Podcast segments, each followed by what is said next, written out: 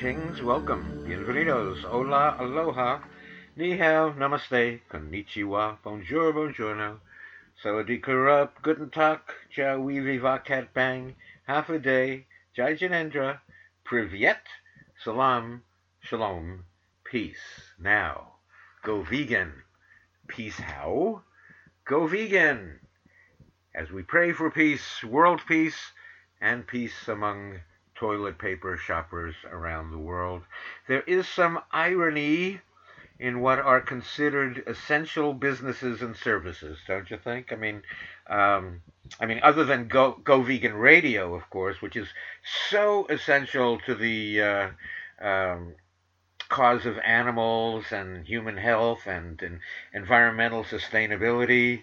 Go Vegan Radio, so essential to uh, saving the planet um, you get information here that you don't get anyplace else. So please, when you do get that socialist payment from the government for your business or for you for you personally, take some of it and give what you can by way of donation at goveganradio.com. You can find the donation button there. And then take some of it and use it for takeout at your local vegan restaurants who definitely need our support. Let's keep these community treasures in business. Please support your local vegan restaurants. Um, a big shout out to a Vegetarian House in San Jose, which has been so supportive of this show over the years. VegetarianHouse.com. Uh, Vegetarian House is at 520 East Santa Clara Street. So you can go to the website, order online, pay online, and uh, stop by and pick it up. There's also delivery available. They're doing home meals, you know, so you pretty much get the meal prepared and you just fix it up at home when you get it there. Or the complete meals. Um, also, organic um, organic groceries are available from Vegetarian House, which is a 100% vegan organic restaurant. And uh, we did an interview with Sunny Sunny Muller uh, last episode, was it? So a really good talk about that. And I do want to give a big shout out to Stuff I Eat, which is a restaurant that we've loved over the years in Inglewood. I know it's being affected by what's going on now, but it is open for takeout.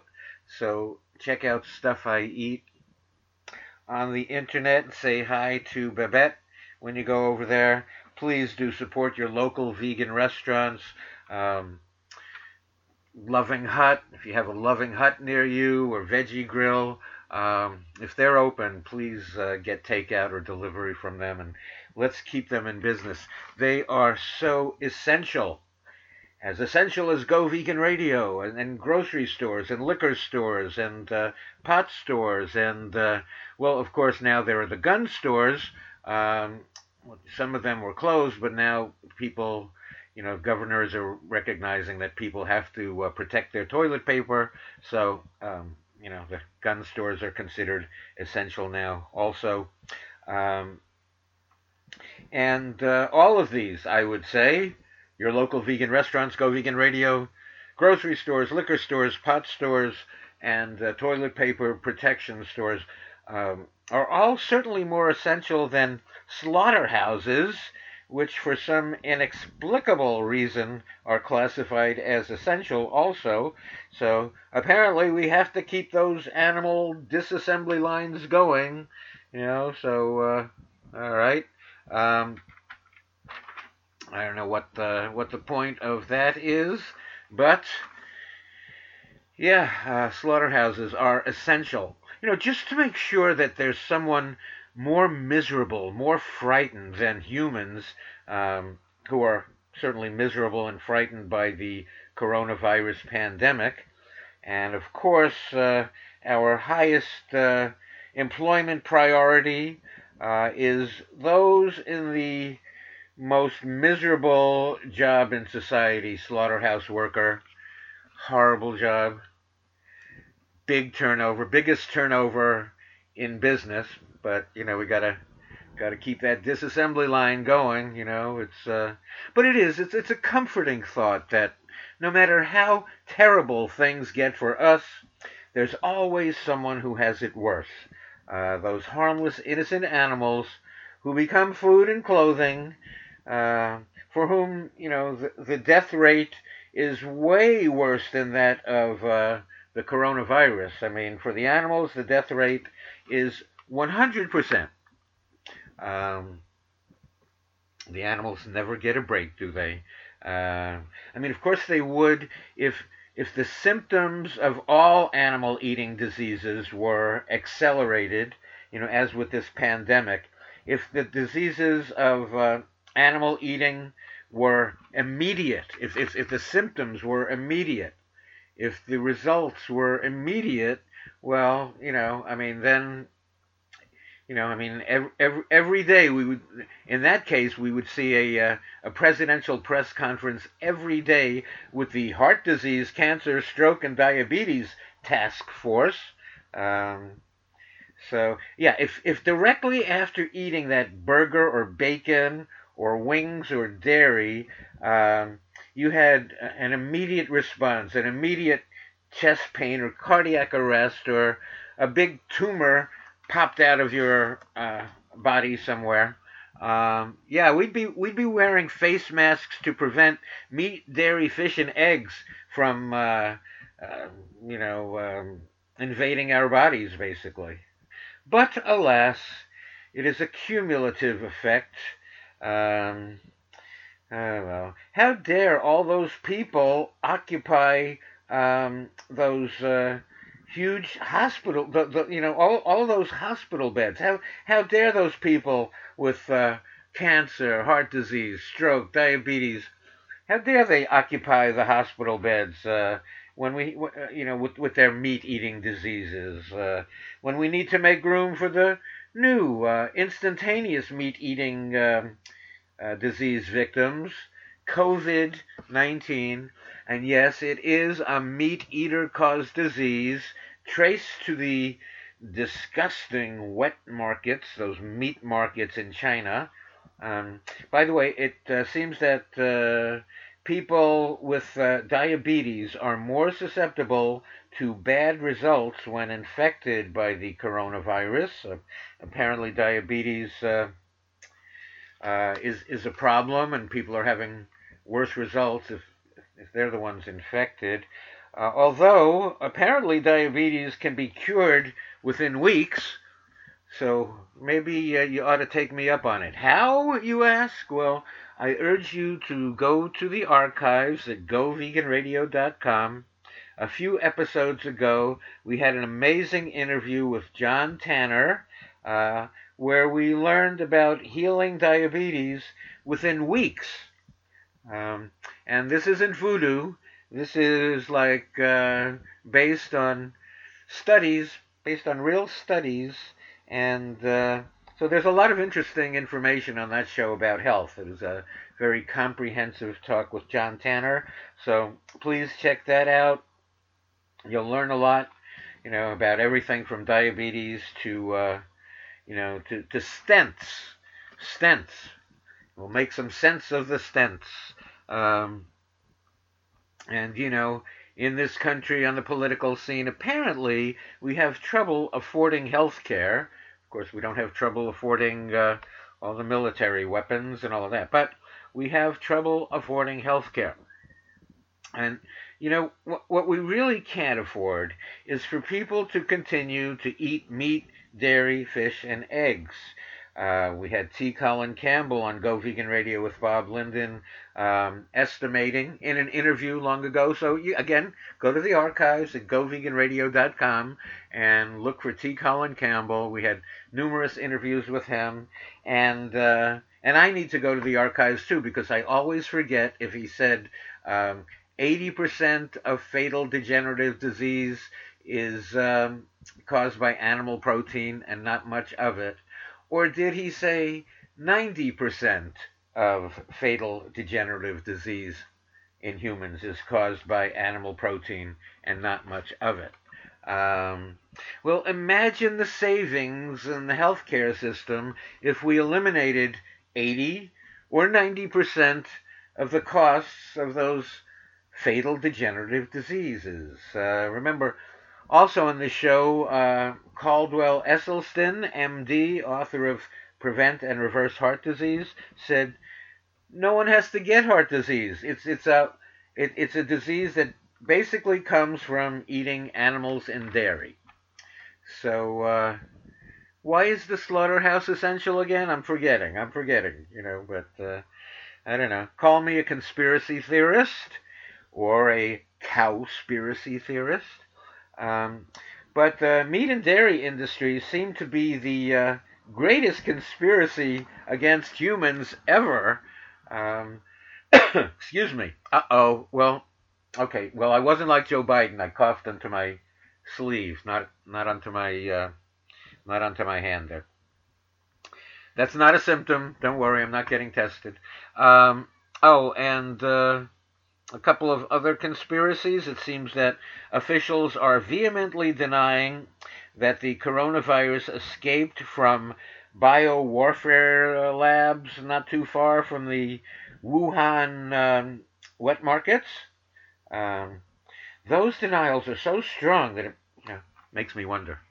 Um, also, there's talk about the uh, impact of 5G technology on the immune system and how it relates to the uh, COVID 19.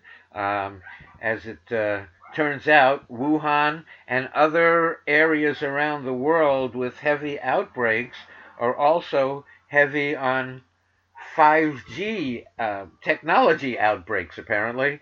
Um, you know, I'll take a look at that. I, I, there's an article I came across, and uh, I will uh, talk to you about that a little later in the program um, after we talk today to uh, Anteneh Roba MD, president of the International Fund for Africa, who has spoken extensively on zoonotic disease, the diseases that uh, disease that jumps from other animals to humans.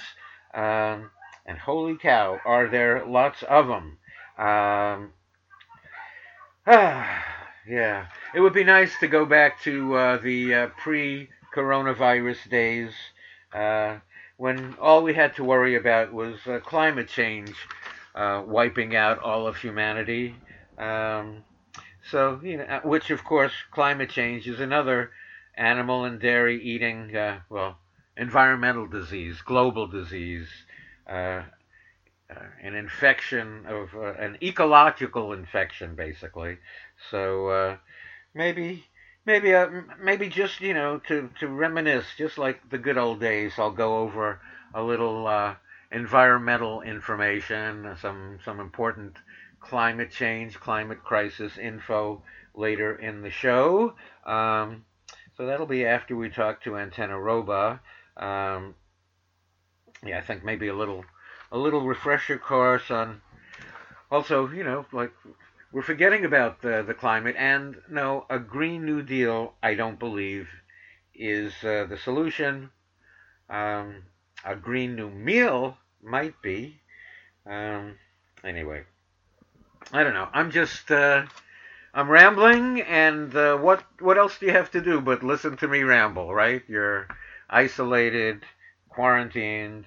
Um, and and you know h- how many Joe Rogan shows can you watch you know in the course of a day or two? I mean that's YouTube YouTube just keeps throwing whatever I watch after whatever it is I select it gives me a Joe Rogan show. And really I I, I don't really need to hear about a bow hunter who you know sucks on uh, bone marrow and uh, although I don't want to be too insulting in case someday I don't know maybe I can get on his show, but he's he's not very pro vegan, um, and uh, you know, just I don't know. All right, let me not be too insulting of Joe Rogan. So let me say, like, what what a fine what a fine comedian he is, right? I, you know, so. Um, has he ever said anything funny on his show? Um, now he's he's mentioned that he's a comedian, and I guess he's appeared places, you know, as a comedian. So, but is he funny? Um, I'm sure he is. I'm, I'm sure he's a fine comedian, and someday I look forward to uh, to being on his show. Um, So anyway, here I am, your alternative to to anything else, to Joe Rogan or whatever, whatever. I mean, isn't it amazing? How did life change so so in in the blink of an eye? That you know now I, I regard going shopping for tofu and broccoli. I regard that as as really risking my life. You know, I, I feel you know that last step before I go into a supermarket. You know, I, I may as well be bungee jumping. You know, I may as well be jumping off a cliff with a bungee cord on me, or without a bungee cord. I mean, that's kind of the way I feel going going into the supermarket. Um, you know, I mean, I uh, I go I go into Safeway or Whole Foods or uh, Trader Joe's or Ralph's. You know, I go into them now wearing a mask. I mean, it's uh, um, and so what if it is the the mask for my uh, Batman Halloween costume? Huh? I mean, uh, considering that the coronavirus uh, was caused by bats. Um, bat soup. Apparently, they were eating bat soup, that wonderful delicacy in China, and they uh, they're tracing the virus back to bats. Bat soup. Isn't that disgusting? I mean, that's like as disgusting as chicken soup. Um, so I go into the stores. I'm always wearing a mask now. I don't know. It, it kind of makes me feel like like I'm a criminal, you know, or um, ALF, the Animal Liberation Front. Um, I don't know. That's just how it makes me feel. So of course, you know, I go into the store and I urinate on all the meat in the deli case. Um, you know, but only on the days of the week where the mask makes me feel like I'm ALF. You know, and and on the days uh, that the mask makes me feel like a criminal, well, I simply robbed the Wells Fargo branch that's in the supermarket. I mean, how would they find me anyway? What's it with a description? Oh, it was some guy, you know, wearing a mask. Find him, find him. Well, everybody in the store is wearing a mask. So, anyway. Now, if they manage to narrow down the description to a guy with a, a vegan baseball cap and a vegan t shirt, carrying Daisy, the vegan chihuahua, love of his life. Um, well, then, if they narrow it down to that, you know, something, I, I still think that I'm safe, you know, because whoever's, you know, whatever detective or security is jotting down the information, they'll think uh, that the witnesses are confusing uh, the bank robber with the guy who urinated on all the meat in the deli case the, the day before. Um, so, anyway. Um, and if you think the idea of uh, extra urine on your meat is disgusting, well, consider consider what's on your meat, uh, you know, right from the start. I mean, uh, a little number one added to your number two. Um, and you know, they, they really can't keep poop off of meat. Um, it's kind of like, uh, you know, A, B, C, D, E. coli. Uh, fecal sprinkles are a normal part of doing business um, for the slaughter industry, for the meat industry. E. coli, yep. Let's see. Um, you know, your meat can be covered with, uh, you know, who knows who knows what pathogens, what bacteria, right? I mean, uh, not that I want to start uh, listeria hysteria right now, while we have uh, the hysteria of the day, the uh, COVID 19. Oh, but maybe I do. Maybe I do want to start that, you know. And, uh, you know, a little, a little hysteria, hysteria. You know, let's uh, take our minds off one hysteria for the other. And, you know, eggs, and, and eggs don't have an umbrella when it comes to salmonella, you know. So, you know, that's another, uh, you know, anyway. uh, am I getting delirious from being in isolation? Um, you tell me. Uh, you know, I, I, I, am. I'm continuing to work at home. You know, I'm trying to stay busy. I'm, you know, trying to come up with the next big invention specifically created um, for, uh, for for these times. You know, you want to cash in on a good crisis, I'm told. So, yeah, so I, I, am. I'm still working on the edible, reusable toilet paper hand sanitizer, and I am working on the toilet paper availability store locator app, and uh, haven't quite, you know, come up with you know, the prototypes yet. I'm I'm working on it, you know, using the 3D printer. Um, and uh, also, I'm the busy inventor that I am. Uh, I can't believe, you know, I, I, I went to Stuyvesant, the best math and science high school in New York City in the late 1960s, yet I did not invent the internet. And I'm really embarrassed about that. So now I'm working on um, something equally important. Um, a, a uh, six foot radius individual surrounded digital force field so that basically anyone who gets within six feet of you, he or she gets zapped. Um, you know, just a little electric shock. Uh, don't tase me, bro. Don't tase me, bro. Okay. Anyway. Me Bro uh, Anteneh Roba is coming next. And uh, as I mentioned later in the show, uh, we will remember there will be uh, threats to our uh, lives from climate change. Uh, you know, after we get over the coronavirus, so we'll we'll do some reminiscing on that. Um, also, 5G, 5G. So, is it related to the coronavirus? We see Woody Harrelson and uh, other celebrities just raising questions about that. Um, and uh, there are people in the UK who are burning down uh, the 5G uh, towers.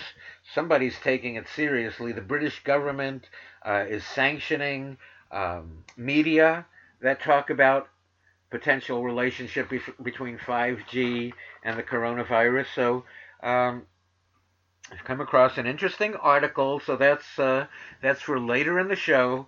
And uh, so, as I said, we have uh, Dr. Anteneh Roba coming up next. And uh, please, uh, if uh, if you do have any any money left, if you're one of the people hoarding and selling masks or ventilators or hand sanitizer, um, and you do have some money, we would greatly appreciate a donation.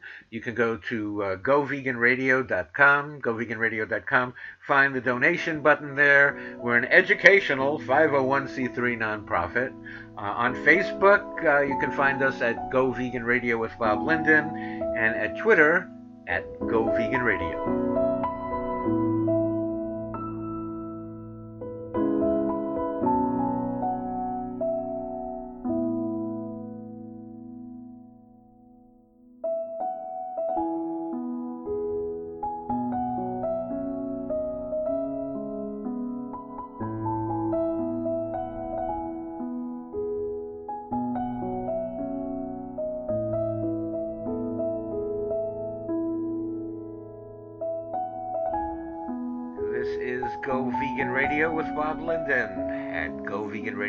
On Facebook, Go Vegan Radio with Bob Linden. Where did I hear that before? Oh, just now I said that? That this is Go Vegan Radio with Bob Linden. And on Twitter, at Go Vegan Radio. And, uh, just multitasking here for a second. Daisy is finishing off her bowl of evolution dog food. I had to assure her that there there were no civet cats or bats or pangolins in evolution, and there never are. You never know what you're getting with your commercial so-called pet food.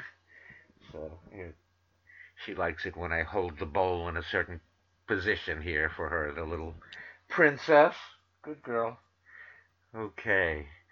All right, we continue on our radio program, which we started back in 2001. And at that time, somebody said to me, Well, after two or three weeks, what will you have to discuss? And here, 19 years later, it's still a show about everything. Um, I note that this morning, the Vice President of the United States uh, said, please still donate. Donate to uh, nonprofit organizations who are doing the work that needs to be done during this pandemic.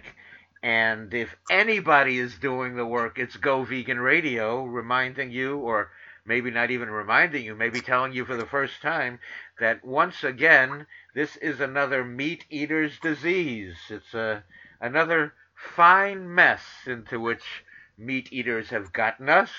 And I'm not just saying that because I don't want to end the sentence with a preposition.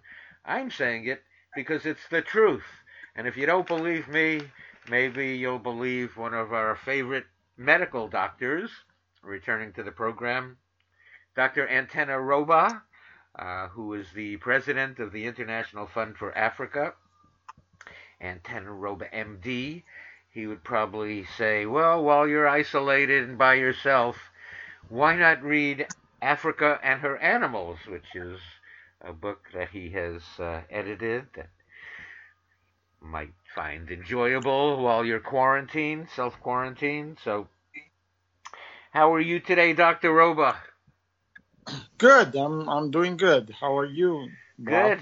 Doing fine. We're we're isolated, alone, self quarantined, and uh, just. Uh, but you're not fine. alone. You've all your dog. All right. Yeah. We have we have dogs and cats everywhere, so uh, we're we're not alone. So um, I'm yep. with my I'm with my favorite people actually. So that, that that's you got that right. Yeah, yeah.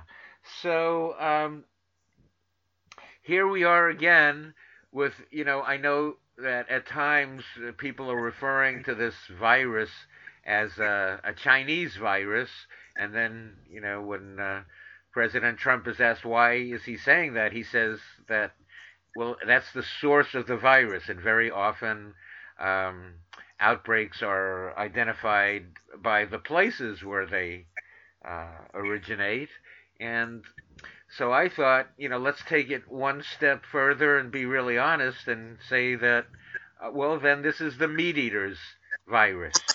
Uh, and as most diseases, we can trace it back to uh, meat eating. And uh, but by the way, I, I, I don't know that the world should be so surprised that a virus would actually go viral. Uh, isn't that what they do? yep, sure That's do. what they do. And well, well, I wonder if back in medical school or even now you can give us an idea like really what what is a virus? I mean we, we we're afraid of something we can't see. Um, what what actually is a virus? Well it's a microscopic organism that, that uh, attacks um, you know uh, human beings uh, goes into the uh, body and uh, multiplies and causes damage on a cellular level. Hmm. And uh, not just humans, but uh, other animals too, and. Right? Oh, absolutely, absolutely. Yeah. But uh, but but what we're what we're talking about here is, you know, um, viruses attack human beings mostly. Mm-hmm. Um, but of uh, animal origin, right? Um, viruses that jumped from animals yeah. oh, um, to, to, humans. And uh, you gave a talk on this, right? And I, have been standing in front of the mirror for the last 24 hours trying to pronounce zoonotic correctly. Did I get it? Am I close? Yep. Yep. It's zoonosis. It, it is uh, infectious diseases caused by bacteria, viruses, or parasites that spread from non-human animals to human animals. And that's what. And yes, I did give a talk. talk yes. yes. I did give a talk at the third, second uh, African Animal Welfare Congress conference in Nairobi, Kenya, a year and a half ago. Mm-hmm. So this this isn't the first, and it may not be the last, and I don't know. This looks like this one seems like it's a warning from uh, Mother Nature, Mother Earth, that uh, we're we're doing something wrong here. Yeah, yeah, I you are so right. So my view is that these infections, these viral infections that are are transmitted from animals to, human, to human beings, are progressively getting more uh, severe and more widespread. And eventually, whether it's one or two more pandemics, it will uh, be uh, so severe that it may uh, be the end of human life as we know it. That's scary. Um, scary, but yeah. True. Well, I mean, yeah. I mean, if you look at the last couple of vi- uh, viral pandemics or epidemics, they were they were severe. Don't get me wrong. They were they were bad, bad, but they didn't kill as many people. They didn't infect as many people. Um, you know, their mortality rate may have been uh, higher in some cases, but they didn't infect enough people to cause a high mortality rate. But this infection is very contagious, and you know uh, the NIH uh, infectious disease uh, uh you know uh, guru keeps saying it's one you know it's ten times worse than uh, the influenza. But at this point, at least in the United States, and even in the rest of the world, no, actually, it's not the United States, but the rest, all, all over the planet, the um, morta- mortality rate is around 14 to 15 percent. Now, of course, I'm sure it'll come down eventually, but but the the fact is is uh, people who otherwise should shouldn't be dying, young people, um, and pe- and people with normal immune systems are are dying, and it's attacking the the lungs, and it's causing damage even even after they get better. So this is a, a much more serious infectious disease than we've seen in the past, even though SARS was, you know, a bad one. But the number of patients being affected is what's so scary about this. And I think, I think um, the next pandemic or the one after that may uh, be even a lot worse and may uh, be the, the last one we ever deal with. And and why is it worse? Like what what makes it more dangerous to us each time, or you know, what, you know, what's why is this one so bad compared to others, which were bad, just, bad too? The others, the other, the others were killers also, right? We have SARS no, yeah, and bird yeah. flu and swine flu, and right. But there, but but but I think I think the interaction between human being, beings and animals is getting so intricate and so um, you know, so intense and so so uh, often that these vi- these viruses are mutating and are getting better at, at resisting, you know, uh, all the things that we throw at them. So they, they're so they keep changing. So better. so so we, we chase after treatments or cures, but the the viruses are, are smart. They're ahead of us, and they keep changing. Yeah. Yeah. Absolutely, and and it's good it's going to get up to a point where the viruses that we will will deal with in the future will will you know will not respond to any of the treatments that we are throwing at them. And i think um, it's I, I honestly i know I, I know i don't i don't want to sound superstitious or anything but you know i, I deal with sci- scientific facts. That's my training. But i but i can't help but look at the spiritual angle of this is that we are abusing the planet so much. We, meaning human beings, are abusing animals and the human and, and, and the planet so badly that our Mother Earth is finally saying, you know what, I'm I've had enough of you, you guys, and you know I'm going to deal with you. And I think, uh, um, you know, Mother Earth is going to finally, finally find a virus that will will attack us that will be the end of us. And I know it sounds like hocus pocus, but but I I truly believe this. Wow. So that, that that's how bad eating meat, dairy, fish, and eggs is. That's it's just so wrong that and and actually we're talking about this now and ignoring the heart disease, cancer, stroke, diabetes, all of those other diseases that have been killing millions of people over the years already, right? Yeah, yeah, but but keep in mind, uh, 75% of all, Im- all emerging infectious diseases are zoonotic in origin. So they come from from us interacting with animals. And I mean, there are tons of them. So, you know, we're, we're talking about these fancy diseases like, you know, uh, coronavirus and SARS and MERS and this and this and that and the other.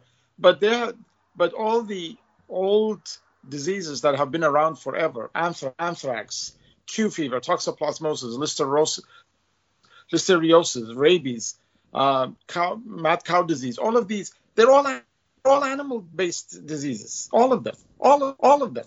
And so, you know, now we're dealing dealing with these fancy ones that are causing mass, ma, you know, ma, major problems. But there are so many other diseases that have been around for for de- decades and for centuries that have been causing, you know, death, death and destruction and and more uh, suffering because because because we as humans can't lay off animals and, and we, we need we're we're you know we're we're causing a lot of distress and suffering and we in turn suffer from the consequences of what we do. So to uh, to heed the warning the real action that people must take would be to go vegan i believe you are saying like that we have to go vegan yesterday really to to address all of this. And I, the way i'm looking at it is that uh, you know, people everywhere are wearing masks and uh, you know trying to keep themselves safe. But really, when they're around meat, dairy, fish, and eggs, or in their, or if they're in uh, uh, McDevil's or Murder King or Wendy's or Kills Jr. or Jack the Ripper in a box or you know a slash food restaurant, that's when they should have on the mask over their mouths so they're not ingesting animals, their body parts, their secretions, and this really has to be done now because, you know, who's to say that when things seem to clear up and we feel safe again, that another one doesn't come come around the next day or tomorrow, right? There's no, uh, no safe it's, timetable. It's here. not. It,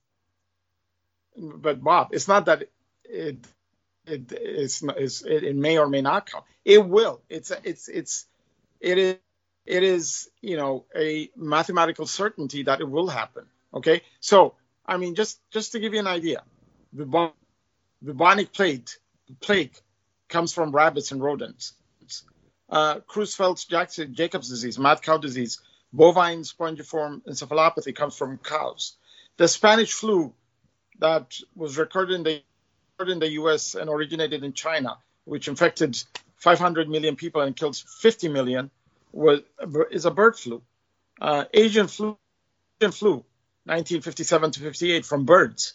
It uh, death toll is 1.1 million, 116,000 in the United States. AIDS 1981 to present. Chimpanzees uh, that were infected that uh, human beings ate in West Africa. Death, death toll of 35 million. H1 H1N1 swine flu 2009 to 2010 originated in Mexico and is because we were eating pigs it infect, infected 1.4 billion people and killed 574,400 people. Uh, it affected people mostly younger than 65. Ebola virus, West, West Africa, 2014 2016, comes from bats, killed, killed 11,000 uh, people. MERS, Middle Eastern Respiratory Syndrome, uh, 36% mortality rate started in 2012 in Saudi Arabia. Guess what? Eating camels. SARS, severe acute respiratory syndrome, 2002 to 2003. 9,000 deaths, uh, a, a, little less than 100, uh, 10% uh, mortality with 9,000 people infected. Again, exotic animals in China, mostly what they call palm civets. And uh, it goes on and on and on. And now corona, coronavirus from the wet market in uh, in uh, uh, Wuhan, China, most likely uh, civets and bats. So it's just nonstop. Animals, animals, animals are the source, and you know, this is this this is going to continue if if we do not stop torturing, and killing and maiming and destroying and consuming animals. Period. Well, so the uh, the prescription is really dire that we we all need to go vegan now. We really, I don't know, I, we we we can't tolerate uh, the production and sale, consumption of meat, dairy, fish, and eggs at this point. Now it's really, you know, um, it's apparently from what you're saying, it's been a matter of life and death and, and, and a lot of death over time. Now it's getting worse. And so the only solution is going vegan. I mean, like we, I don't think we can emphasize that enough right now. You know, when and you're telling us it's it's the, the source is always uh, animals here, and you know, like you said, right now they're talking about these uh, these wet markets uh, in uh, Wuhan, where um, and I, I don't know if wet uh, refers to well, you know, the all the animals are stacked in cages, and you know everything that's wet you know, from excrement, blood, piss, and pus is flowing to all the animals, and and uh, uh, then they they've increased uh, the the trade of these of wild animals in these markets, and uh, meaning more animals, more chances of there being viruses from them. Absolutely, absolutely. That's that's that's the that's the the crux of the problem. It's and you know, and the way they they treat them and the way they're uh, abused and mistreated, um, you know, the the so basically what, what what's happening is you know you you don't have you you know the people that are consuming these animals, especially in these these wet markets, are not not healthy animals because what happens is they're so abused and they're caged and mistreated and and they're cramped with different animals for you know with you know coming from different different areas and different places that different species cramped in the same area that are scared to death. They're they they they respond like human beings to stress and their and their immune system is shot and they get sick and then once they're sick we consume them, and whatever disease they're dealing with is transmitted to us. So it's not only just the the viruses, but every other crap that they deal with is transmitted to us because they are not uh, healthy, uh, you know, animals that we're consuming. They're they're stressed, immunosuppressed, sick animals that we consume, and then we get their, you know, the diseases that they're dealing with, and not, and again, it's not only the the the um, uh, viruses, but again, all the other things, all the encephalitis, the the um, you know uh, the uh, uh intestinal problems that come with ingesting animals and uh, you know lung disease, brain disease, intestinal diseases, etc., etc., etc. So this is not just infectious diseases we're dealing with. We're dealing with so many other different uh, maladies that come from torturing tortured animals. Wow. So and and I don't think people should think that oh this is a problem because the the markets in China are so filthy. Um, uh, all animal production in the U.S. Uh, is, you know, filthy. Uh, dairy farms are, are filthy. I mean, we, we allow uh, a certain amount of pus, uh, pus cells in, in all cow's milk. Well, wouldn't pus indicate that there's an infection there and all, all the cows are sick and we're drinking their milk and eating their flesh? Yeah, absolutely. Well, a good example, cow mad cow disease. It, it, it, that, that's a that's a you know cows and cattle develop these diseases and they they get a neurodegenerative disease and when we eat them we get them.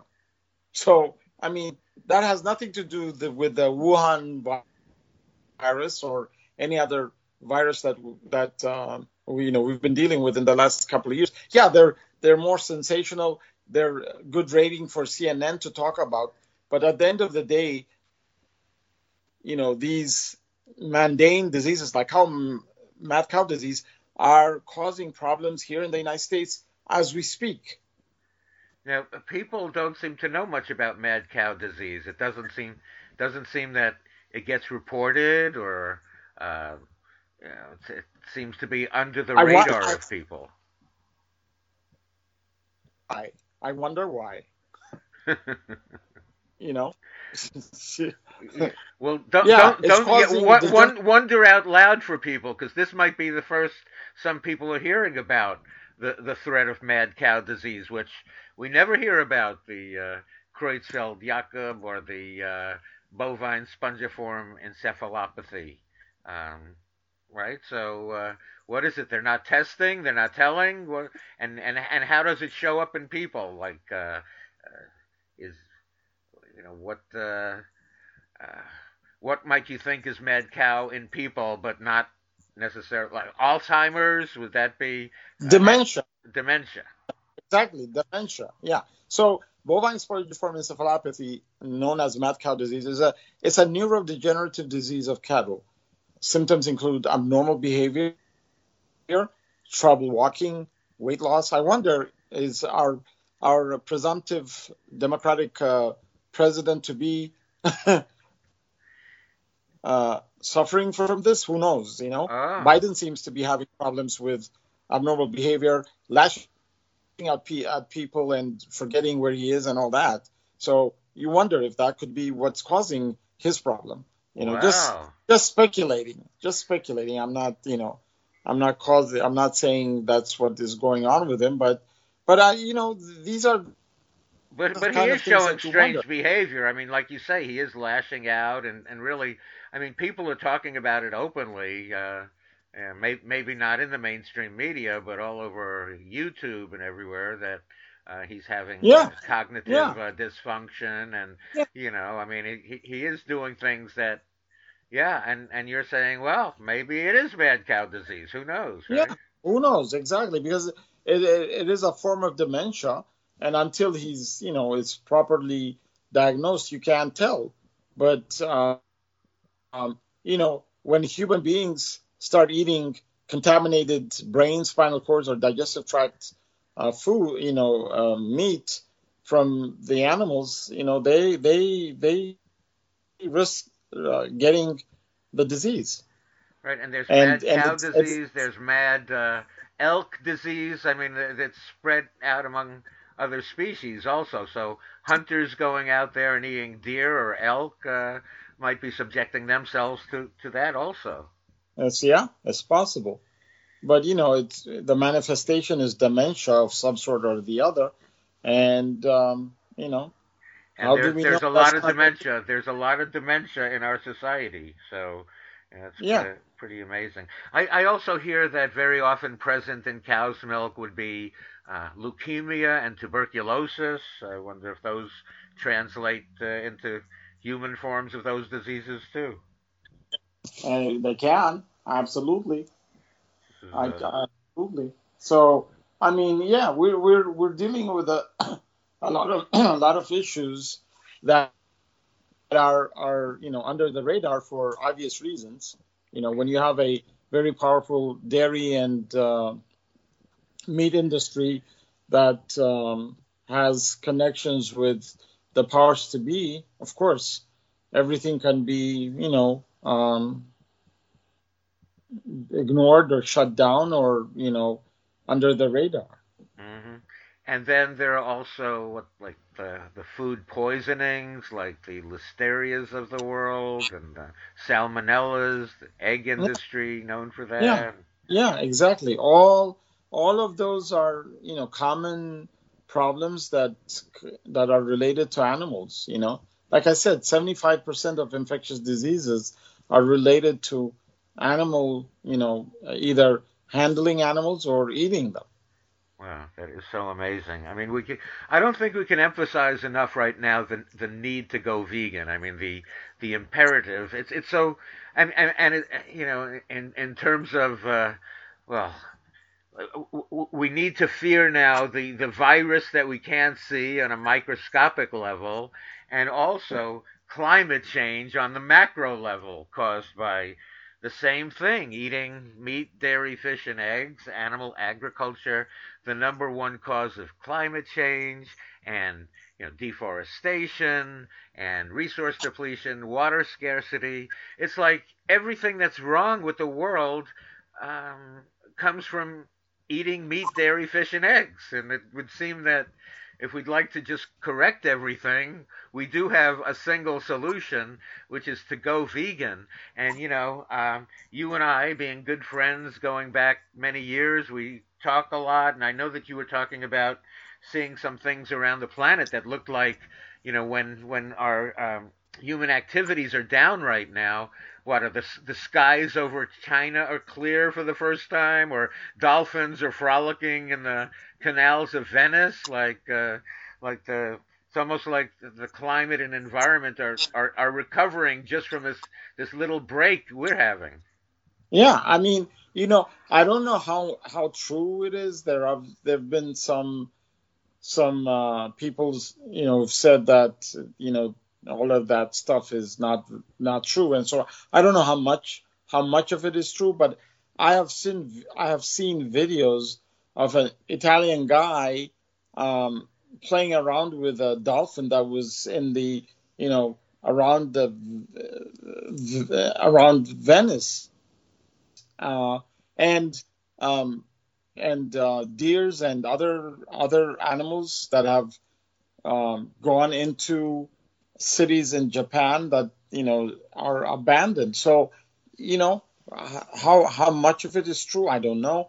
Uh, and then, like you said, um, uh, satellite photos of uh, over China uh, that shows that in, in, in January there were it was a, a yellowish haze, a reddish yellowish haze over northern China and parts of uh, Hong Kong uh, that in February was taken again, and it had cleared up. So you know, even if even if these things aren't true, I truly believe that uh, these kind of changes would happen if human beings would give the planet and animals a break.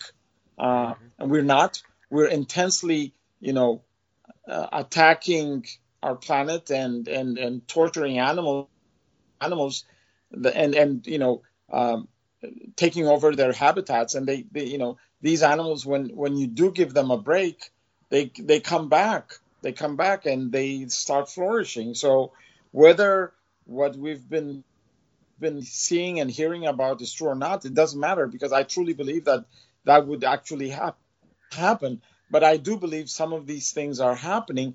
And imagine in a couple of weeks to see these kind of changes uh, is amazing, and and it kind of you know in a, in a way it gives me hope that if for some for some reason you know human human human activity is reduced whether you know forcibly by nature or otherwise that you know nature and animals would recover would recover nicely and would do well. And I hope that's the case if uh, we become history.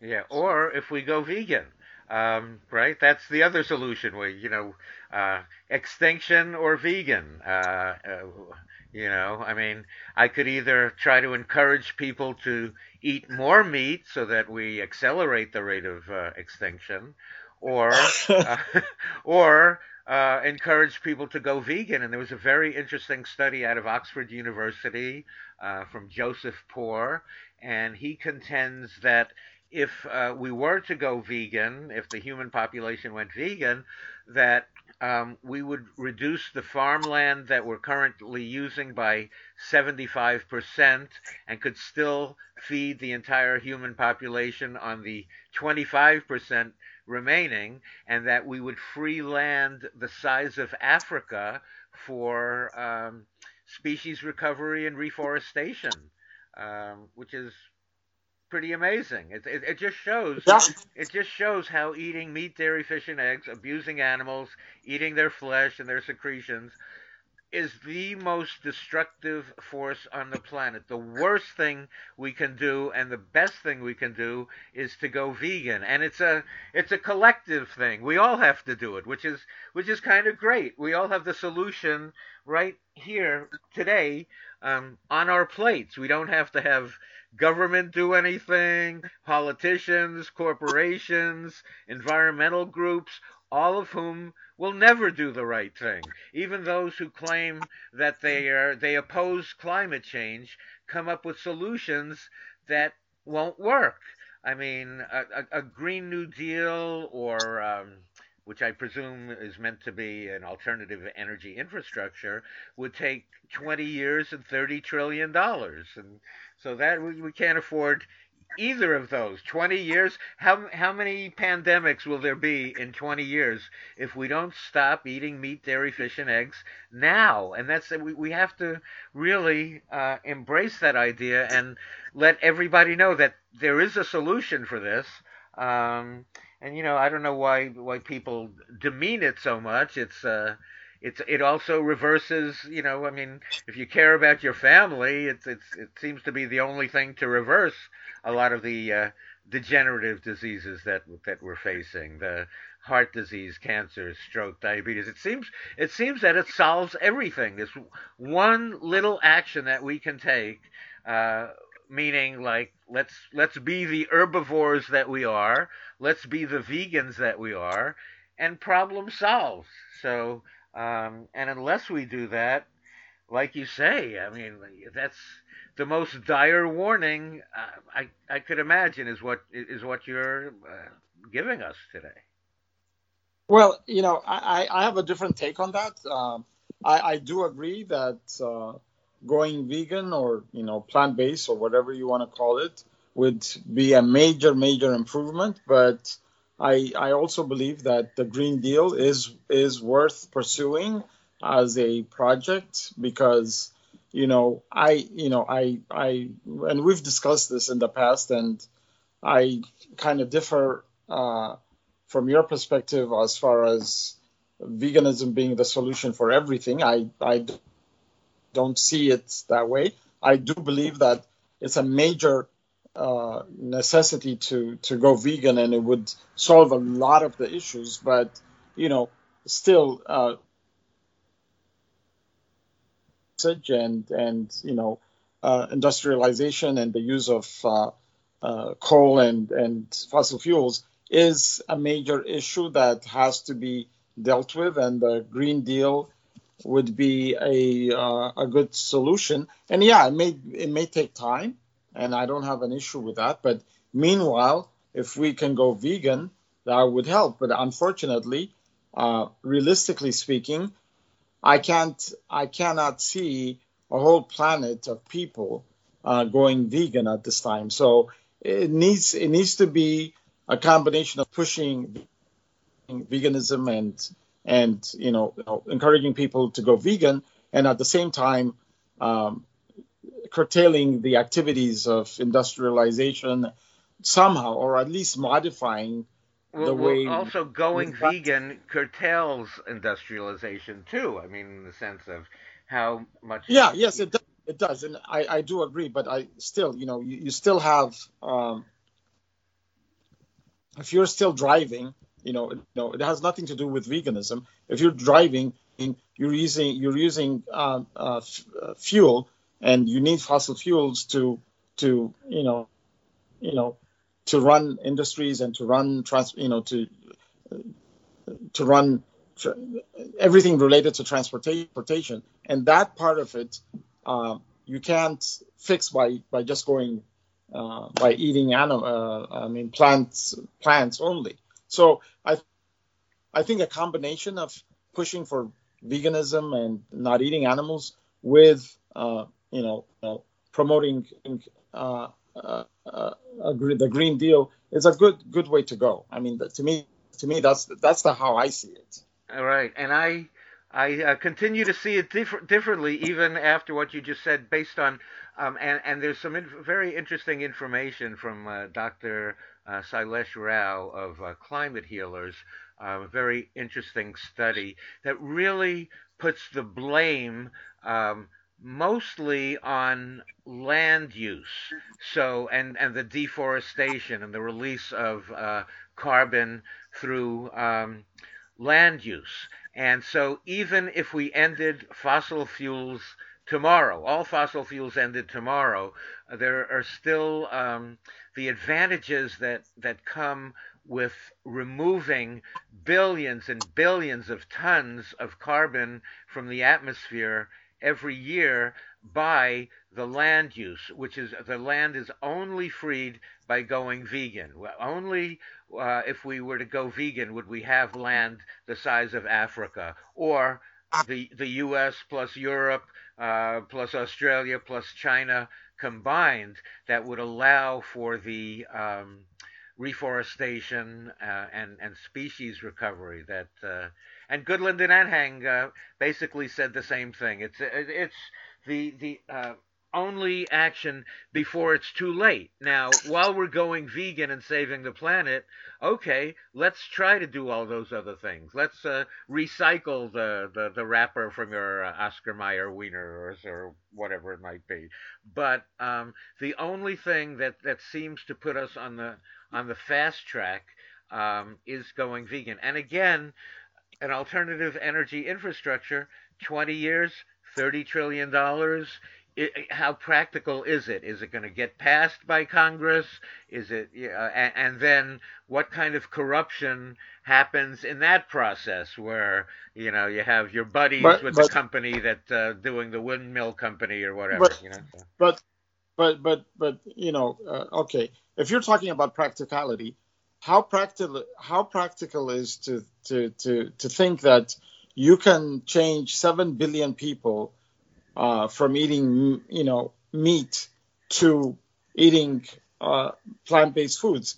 And and uh, you know, I'm not we're, not we're not talking about America where vegan foods are available and are easy to, to get. I mean, I'm talking about countries in Africa, uh, countries, uh, you know, islanders where their source of uh, food is basically sea sea animals. You know, when if you're talking about practicality, uh, saying that you can go vegan in the next uh, couple of weeks is not practical. So a combination combination of working towards veganism and towards eliminating fossil fuels as a source of energy is more practical. You know, so let's be real. I mean, you know, I, I come from the you know the developing world and I deal with people who if I say let you know, you know, let's go vegan, they think I'm from another planet. You know, so so you know for you know you can you, you can push and agitate for veganism in, in the United States and and and and yes we should uh, but in other other parts of the world it is not that easy it is not that practical yeah, but and, the, the people who are eating fish on a certain island or whatever aren't probably aren't using up a lot of fossil fuels either, right? So I mean, so yeah, uh, it may be, but but they're not stopping. They're not going to stop. Their main source of livelihood is is uh, our our animals, you know, and so how do you stop them from, you know, from eating and selling animals, uh, sea sea animals, to survive. So well, these are I, I think the, I think this, the sea the, the, the sea will stop them uh, also because uh, uh, you know the the fish are uh, disappearing and uh, you know so I would say that we uh, we get them takeout. We'll we'll we'll we'll get the military and the uh, we'll we'll have uh, solar powered planes, and we'll bring over uh, takeout from vegan restaurants all around the world. So we'll, that's what we'll mm, okay, okay. Well, if, if, if that's your solution, then good luck. That, but, but these are these are that these are these are real world problems that you cannot ignore, and you have to deal with with if you're talking about making this planet sustainable for everybody. Yeah, but so but again, I, I, see those those you know, like you're saying an island nation they're depending on on fish or whatever. Um, that's that's not probably a, again a highly industrialized situation. So um, it may not be, it may not be, but at the end of the day, saying that veganism is a solution for everything is not realistic. That's what I'm saying. You know, trying to to to, to you know shooting for a vegan world, yes, absolutely, but ignoring the fact that other issues have to be dealt with, like like fossil fuels and and creating a green economy, that is real and it should be pursued alongside pushing for a vegan world. That's what I'm saying. Well, so that's, that's fine. I mean, I think that's that's fine to go for those other things, but again, if if we look at the timetable that we're given by uh, uh, World Bank climate specialists and uh, NASA and you know, all the, the scientific community, um, they seem to be saying that going vegan is the only solution before it's too late. We get the, the fastest results from going vegan. Um, you know, if we want to stop mass extinction, uh, habitat destruction, all of those are um, addressed by by going vegan, and then you know we can figure out the other stuff that we probably mess up anyway because I I just don't trust the system that would administer a Green New Deal, seeing how incompetent uh, bureaucracy and governments can be. I wouldn't trust that. But if we're told that if we were to go vegan, we uh, free land the size of Africa for reforestation and uh, species recovery, uh, that's uh, something we all can do. Um, as far as you know, the Green New Deal and, and addressing fossil fuels and all of that, that's very hard to get corporations and governments to to stop doing. You know. You know, but you know what is even harder is telling people not not in the United States, even though I, I think 80%, uh, well, I, let, let, me not put a number on it, but a, a, a huge swath of American society would uh, would would laugh at you if you said by going vegan we can solve all the problems of climate change. They half of the U.S. population doesn't even believe in climate change to be to begin with. So you know, and then if you go to you know uh, uh, developing countries and if you talk about veganism, they think you're you're from outer space. So what I'm saying is, it is not that easy, or it doesn't. It may seem easy uh, to to get veganism as a way to deal with climate change, as opposed to uh, governments dealing with uh, you know the a Green Deal and you know talking about the corruption and all that. It is not that easy, uh, Bob. I, am sorry. I, I, well, of course it's not easy because look at what it, it's. Of course it's not easy because look at what people have been doing all along. They're they're eating they're eating bats and cats in uh, you know in in, in China yeah, and and, and that's what I'm saying. But there That's are but there are 50 million vegans in China now, and people people don't know. That's the whole thing. That what's important is the education about this. Nobody knows that animal agriculture is the number one cause of climate change, responsible for at least 51% of human generated greenhouse gas emissions. Nobody knows that. But, you know, at least uh, the response, uh, I think our obligation or my moral obligation is to try to let as many people know as possible because I mean veganism is skyrocketing. I mean now, you know, we went from 1% uh, of the US population to supposedly 6% and that was just a few years ago. Who knows? We might be at 8, 9%.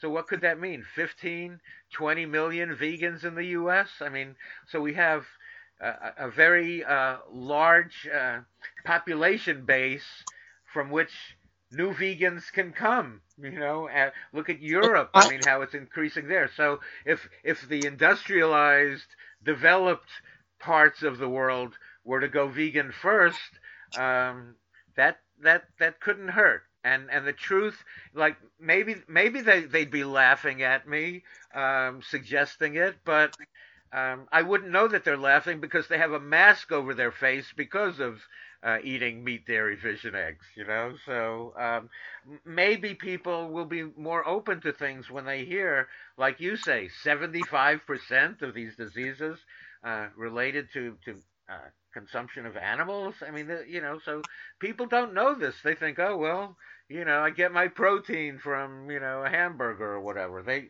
they don't know about mad cow. They they don't know. They're in the dark on all of this. So I say this is our best chance to, to give it a try because if no. if right if we don't go vegan, well look at what you predicted as a result if we don't go vegan. I I, I agree. I, I have no problems pushing for and trying to get people to go vegan vegan. I don't have an issue with that. But what I'm saying is, you know, thinking that, um, you know, it would take forever to to to get a green deal working for the planet because of the corruption and and the the slow actions of governments. Well, even without that, even without that, yeah. they say 20 years and 30 trillion dollars to, to. Yeah, and and and and you know, comparing that to getting people to go vegan, I think the time the time horizon is about the same because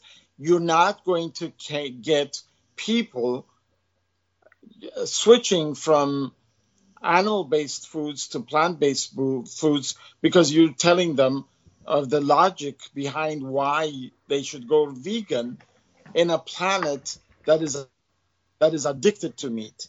Uh, now, now, does that mean we stop, stop doing it? No, we should push for it. We should try. We should teach teach people. We should let them know and do the best we can.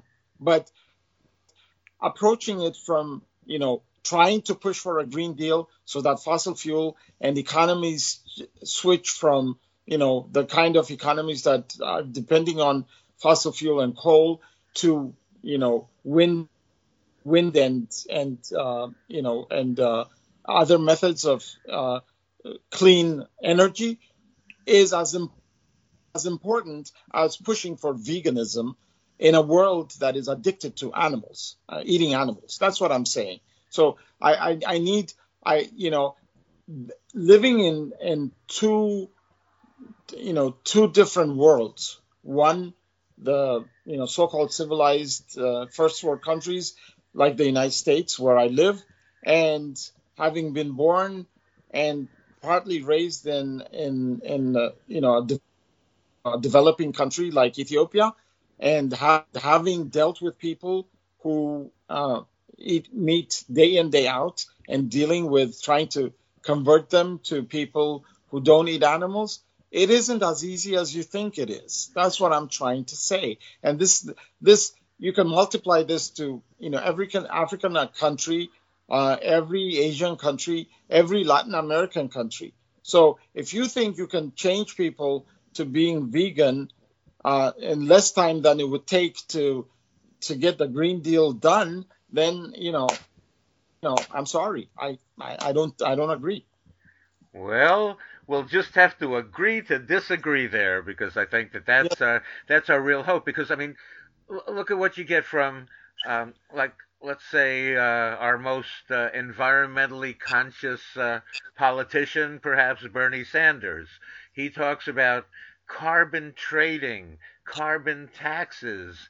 Uh, I mean, you know, the the, the uh, Paris Accord uh, that required nothing of, of anybody. I mean, I, I just don't think, I don't think that that's practical.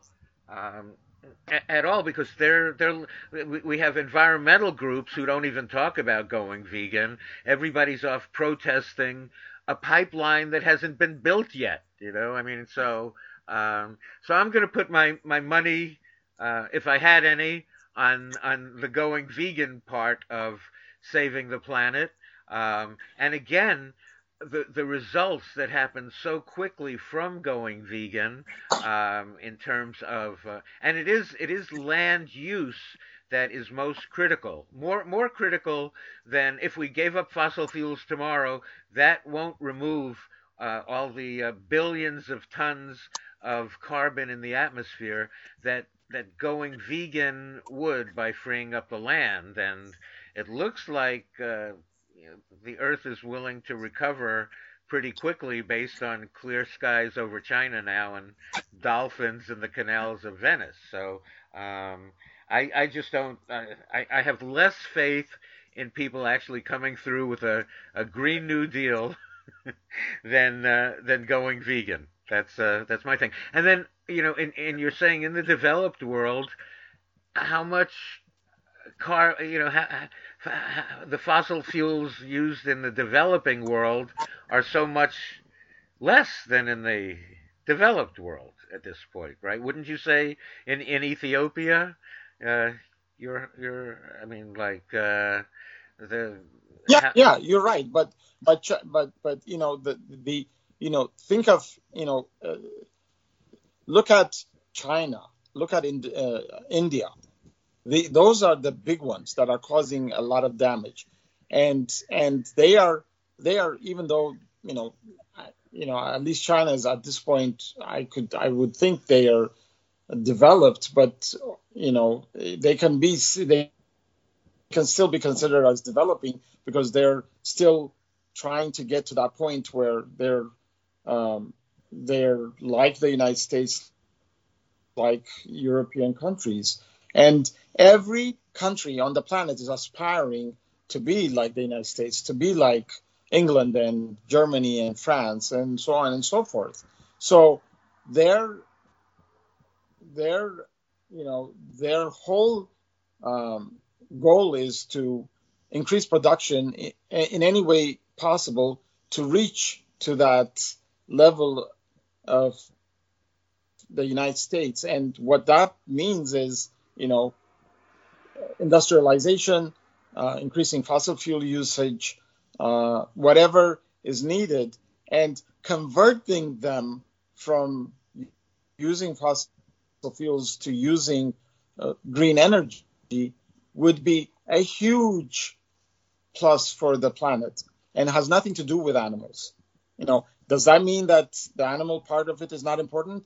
I do not have any issues with anything that you said as far as you know, um, making land available and and having more trees so that they can, you know, they can sequester the carbon and and and so on and so forth. So I have no problems with that. But but but we cannot ignore the the the fact that a lot of countries are aspiring to be a first world country and they're doing everything under their power to increase you know, fossil fuel uh, usage or usage of detrimental energy sources to get to where the United States is, to get where to where Germany and France are.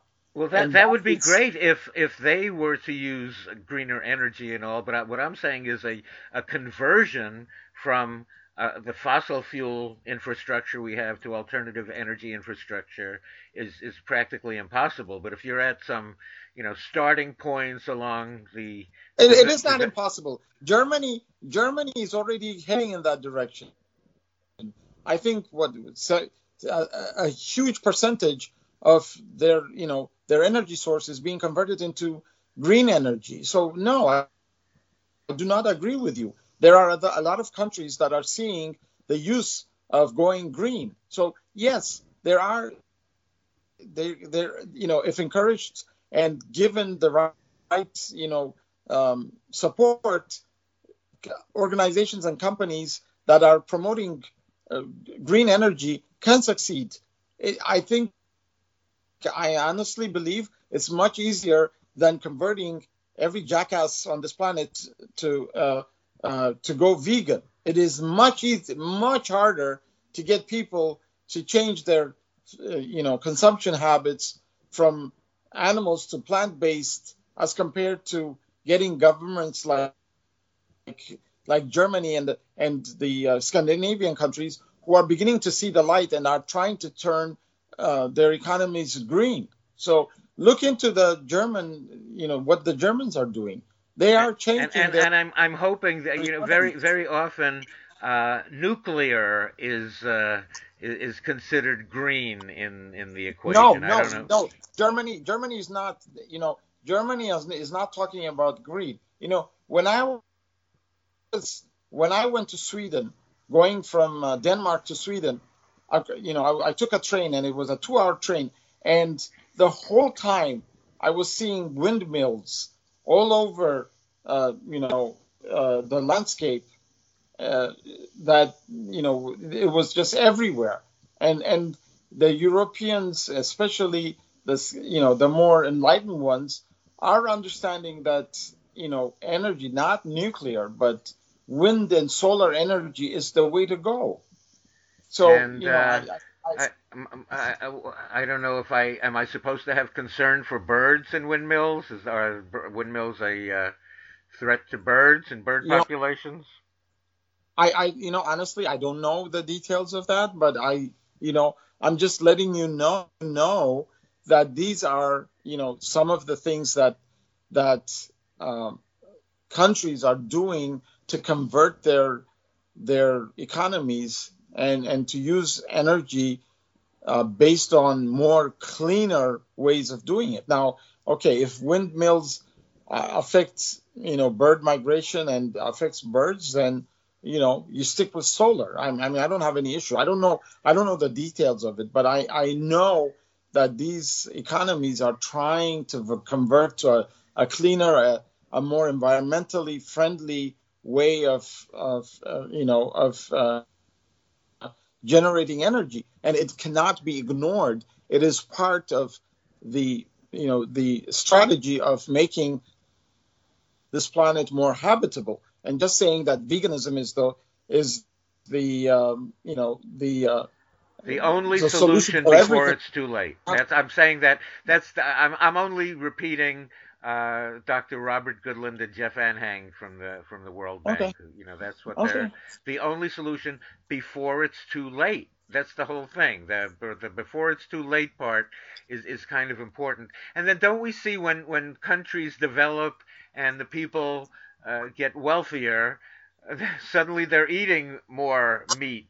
You know, I mean, then they're uh, with with the wealth comes the the the more westernized diet that includes more more meat. yeah also. yeah you're right yeah and I agree with that but but try changing their minds that's what you know I've been Well, we I've all been- to change I've our been- mind, right? You you weren't born vegan, I wasn't born vegan, uh, right? So we all Yeah, have but- to change our you- minds. but yeah, but you and I had, you know, we we we evolved to a you know to another level, and we had sympathies towards animals. Now, you know, I, you know, the Bob, what you have to understand is, you know, I have better insight into these things because I I like I said I straddle two two worlds, two continents, and I deal with people in, in Africa, in Ethiopia, for example, and I know the mindset. I know how they see uh, the world and how they they view things.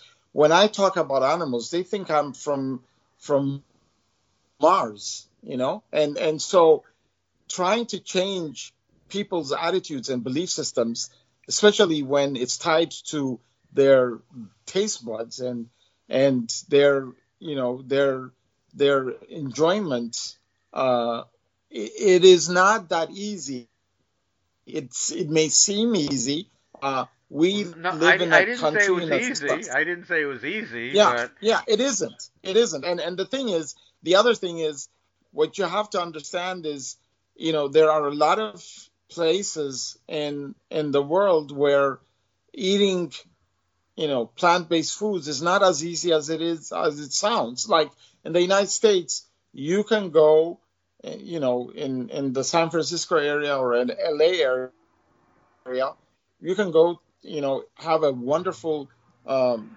three course meal and beautiful desserts that are, are all plant-based but if you go to rural ethiopia or, or any other parts of uh, of Africa, it isn't that easy. It's it's not. So having to change people to become plant based is not as easy as it sounds. Now, should we aim for that? Hell yes. Should be working. Should we be working towards it? Of course. But to think that by turning the world vegan, uh, you know, can we solve the problems that you're talking about? Maybe, but to get there, it is going to take so much time that it, you know, everything that we're talking about is it's it's it's, it's you know, it, it may be easier to have the U.S. government go green than to, to get the rest of the the world to become vegan. I am just telling you what I see now, as now, you, an, you, you, an animal rights activist. You, have. Oh, gosh, I'm talking. I sounded like Joe Biden just there just now. You, you, you. but you, you well, I'm not going to talk about my hairy legs now, um, as Joe Biden would right at this moment. Oh my gosh, that was so such a weird video, um, and a funny song about it too. I don't know, like a, just off the topic here, but uh, there is a viral video out there of Joe Biden, uh, Joe Biden doing a talk and talking about his hairy legs, and then there was a spoof made, a, a, a song made that's really hilarious there. But um, so, did you were you uh, you started a vegan society in Ethiopia, didn't you, or weren't you part of? Uh... Yes, I did. Okay. Somebody must be going vegan in Ethiopia there. Not everybody is laughing at you. What's going who's going vegan? What what are you seeing from like so, who's going vegan in Ethiopia then? Like you, are you getting any results? Is anybody going vegan there or yeah, the, our vegans, the vegans uh, website, the Vegan Society website, the Ethiopian Vegan Society website, has 10,000 followers. Wow, uh, that's great. Uh, yeah, so so um, are there people that are uh, you know going vegan in, in Ethiopia? Hell yes, but but keep in mind these are people who are already predisposed predisposed you know, in, what way? These ideas, yes. Well, you know, they they they just have a natural inborn uh, compassion for animals. You know, if you take an average Ethiopian who has, you know, who's not dealt with animals, who doesn't care about animals, and you tell them to go vegan, they'll laugh at your face. But there are people like me, like you. You know, they say there are what 15% of any population empathic towards you know the suffering of others. Right, and and, and that percentage keeps affecting. Go ahead. Sorry. It keeps what? Oh, that that population then keeps affecting others. So yeah, no, and and and and yes, and yes. So in 2014, I, I, 2014, a, a study said that 1% of the U.S. population was vegan, and then in 2017 it was 6%. Um, I, I, just had a long discussion with uh, Yiping Lai, um, who is uh, working to, to help dogs in China right now, and she was saying that the, the attitude is changing in China about animals, that animals, you know, were always just, you know, they they would have laughed at us too in China, you know, talking about the concern we have for animals. Yet China now has 50 million vegans. Now that's not, not you know, considering the population of a billion and a half or whatever, um, that may not seem like a lot, but you know, it, it keeps growing. This this 50 billion affects a few more billion, and before you know it, uh, we're, we're, we're getting there. It's a, it seems yeah. to be trending around the world. It's uh, you know. I, I I agree with you. I agree with you.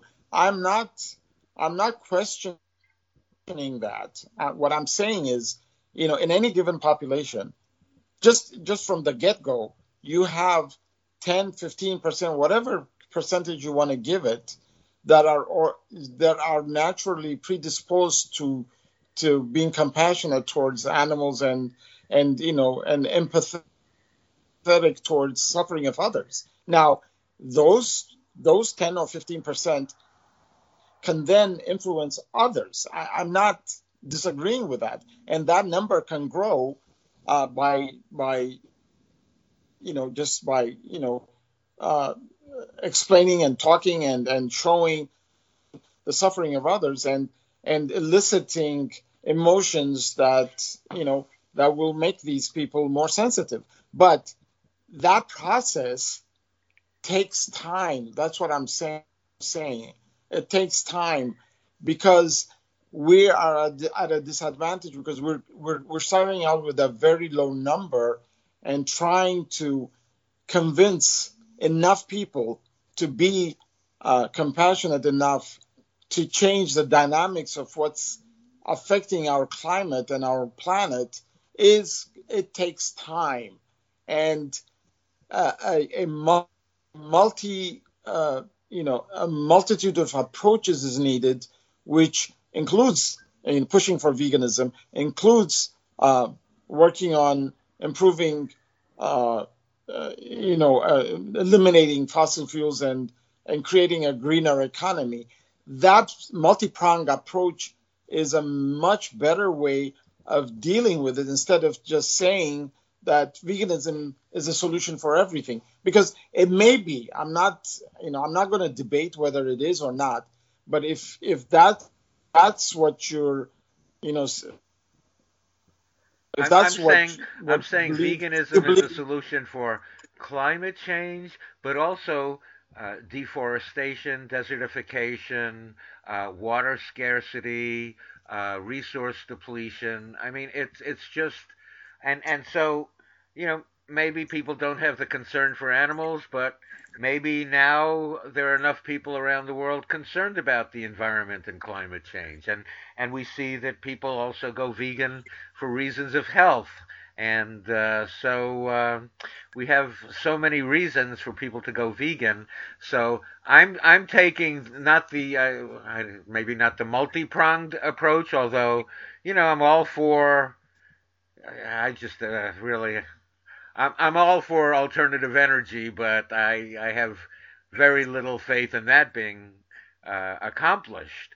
Um, but you know that for that we need government uh, politicians, corporations, everybody. I just don't see any agreement happening when, with going vegan, it's each individual can make the the decision. It's kind of the uh, the collective effort, and however many people. But but but but my my point is this that, that this is where you and I disagree. I you know what I'm saying is it is not as easy as you make it sound that you know people if they just went vegan all of these solutions you know all of these issues would take care of themselves. Maybe they would but people will not go vegan because they're they're worried about the climate or they're worried about health or they're worried about animals. They will continue eating uh, animals whether you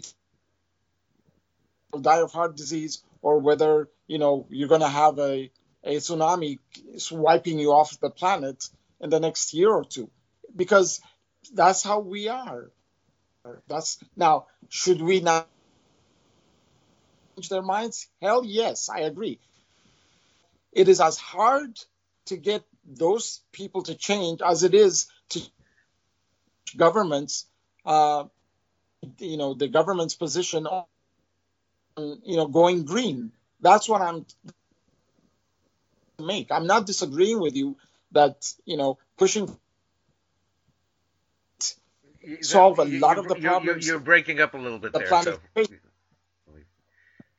No, I, I'm not disagreeing with you that going vegan would solve a lot of the problems we're facing, but to think that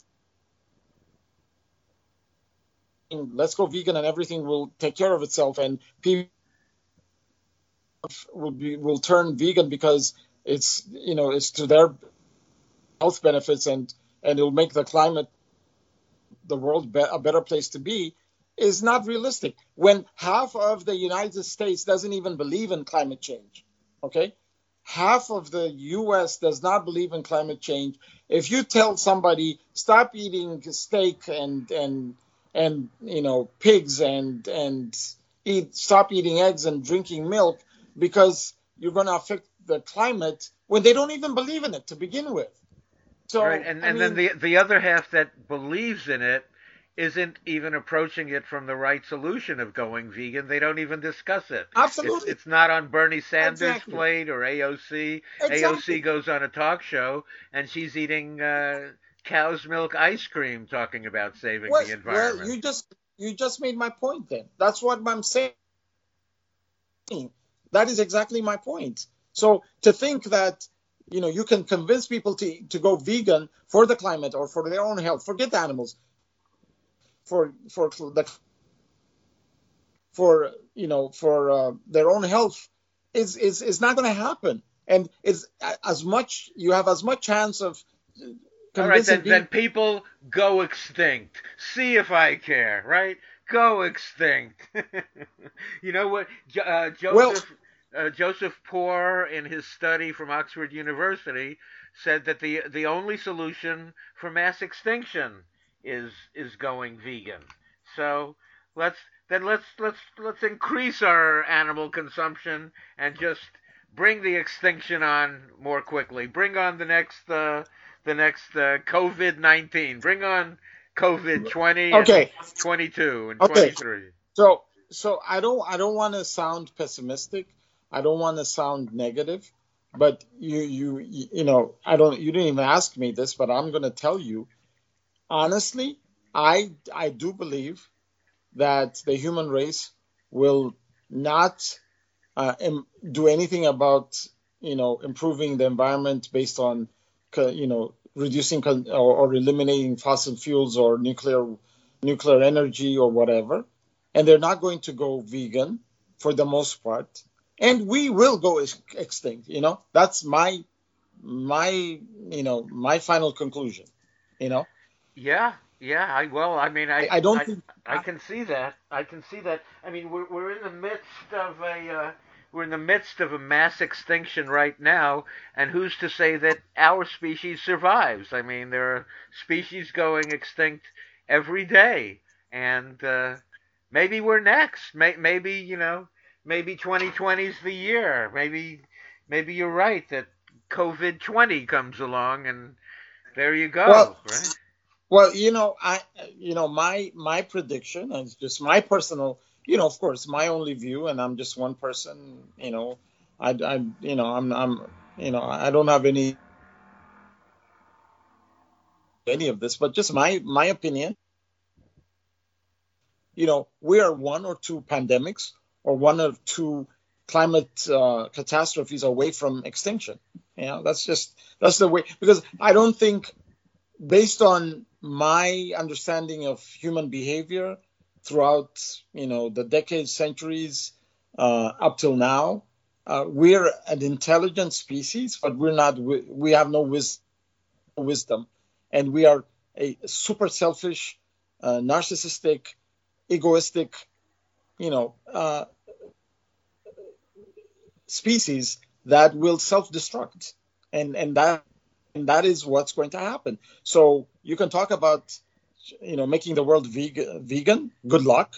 Uh, uh, you may talk about improving, uh, you know, changing to a green uh, planet with, you know, wind and solar energy as the source of, ener- of energy.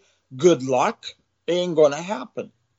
You know, uh, it's just n- none of the economies, whether it's the US or China or India or any of the other emerging powers, are going to change, um, you know, to, towards a Green Deal because they want to be the next US. They want to be the next the next superpower.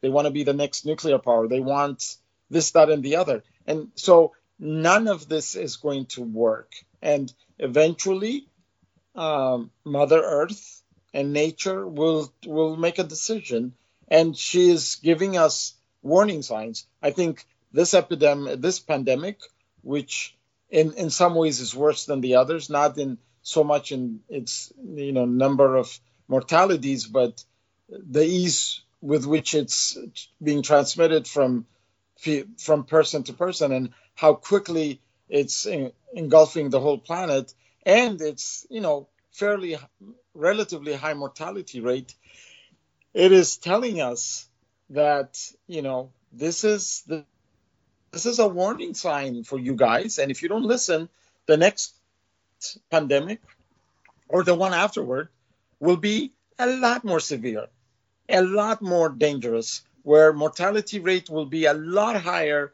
and the ability for it to, to be transmitted from from person to person will be a lot easier. And so, you know, I, think that's either, either that's going to happen or some catastrophe, a climate change catastrophe will happen. Maybe not, not you know, in the next five, ten years, twenty years, but it will happen. I mean, they're just, they're saying now that uh, because of global warming, there are viruses that are being, uh, you know, that are that are being released from the permafrost and into the environment, and these are viruses that have been around for 15, 20,000 years, and we have no immunity to them, and we don't know how severe they are.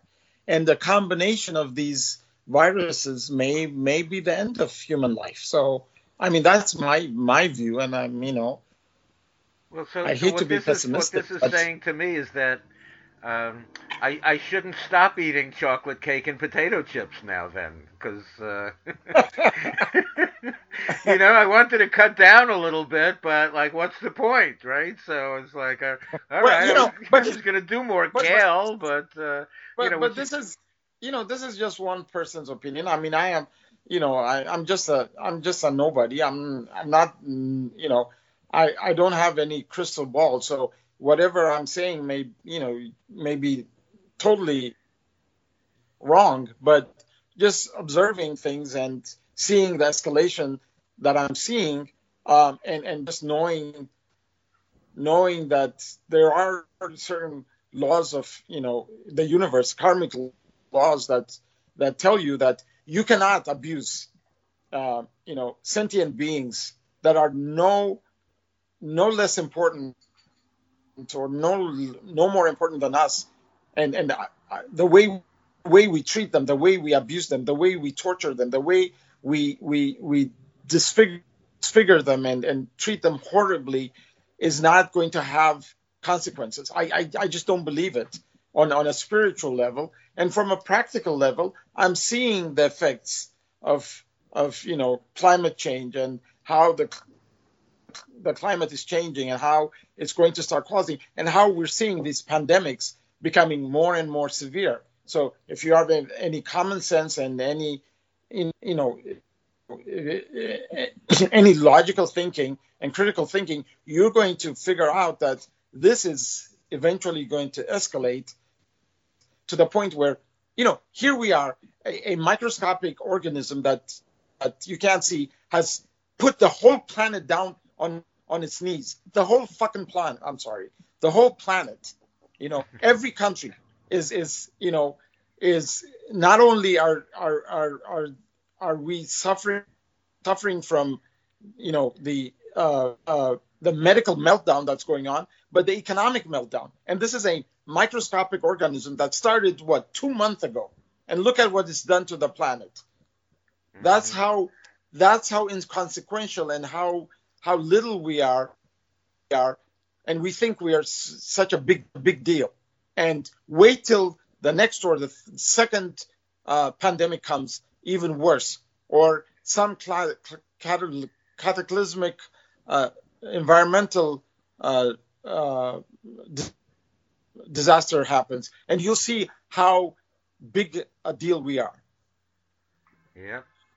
Life is uh, life is fragile on this little pebble in space. Yeah, and and we we've taken it for granted. We are we are the you know we we, we are the pinnacles of uh, you know of of uh, you know of of all living things, and we think we're invincible, where we're not. We're part of the animal world. We're part of of this of nature. We're part of an interconnected web of life.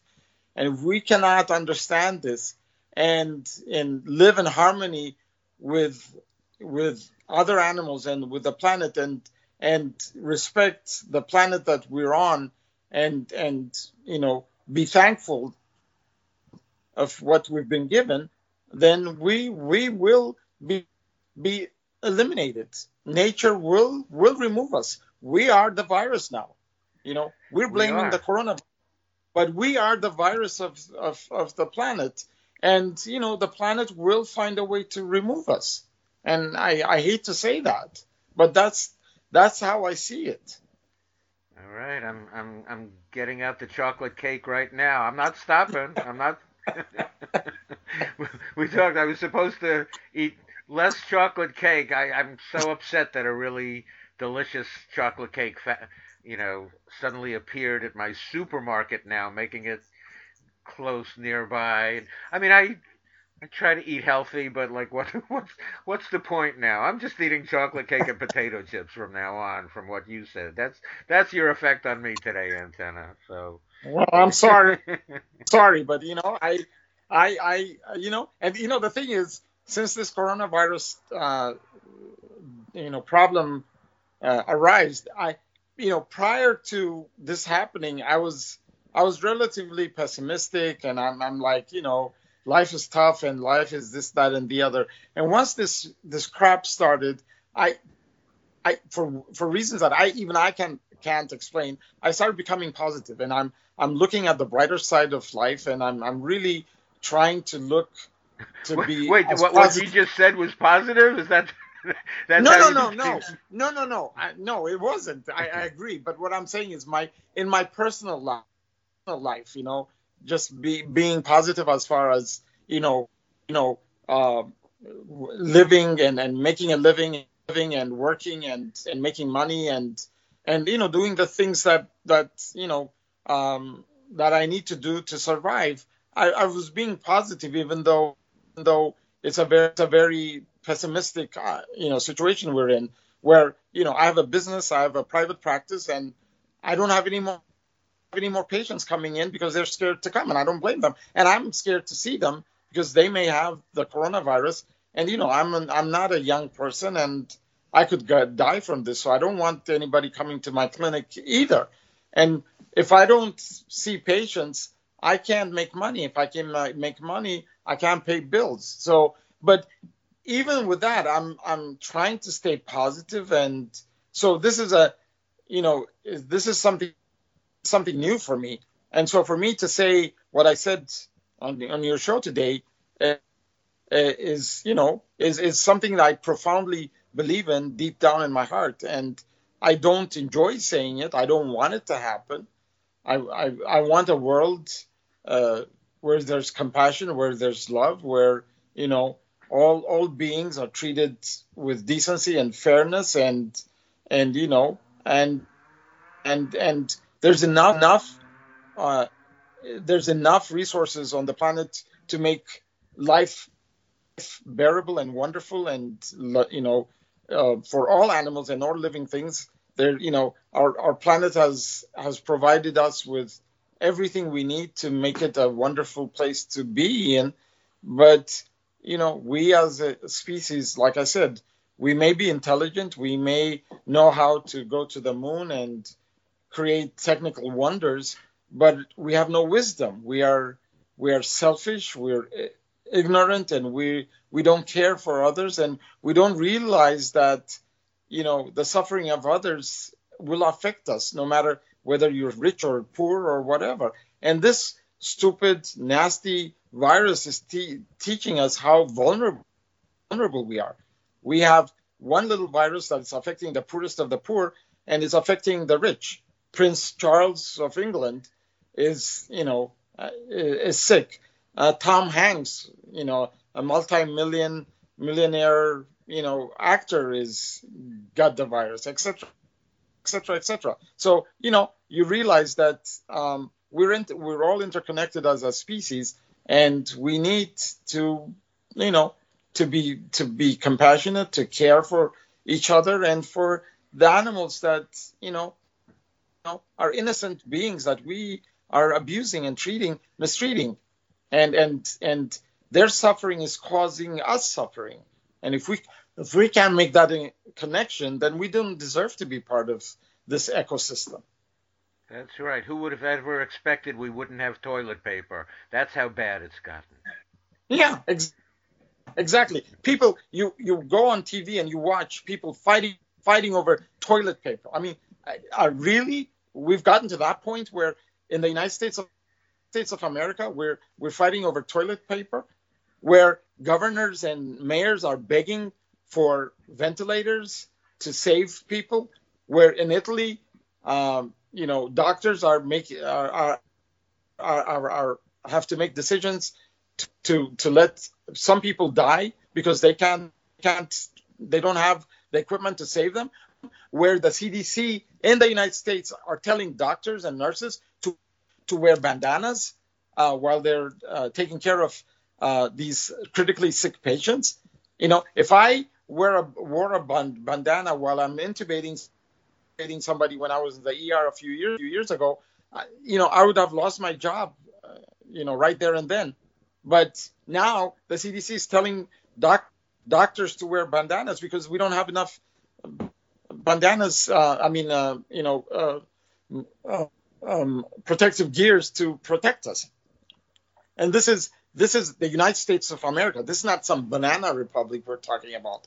This this is the U.S., the country that claim, claims to be the best uh, country on the planet, the richest, the the most advanced, the this, that, and the other, and yet, yet we can't take care of our our, our, our, our you know our our people, and yet Russia and China and Cuba, the bad guys, are going all over the world in Italy and in Venezuela and all these other countries and helping people and providing uh, equipment and supplies and and helping these countries deal with this problem.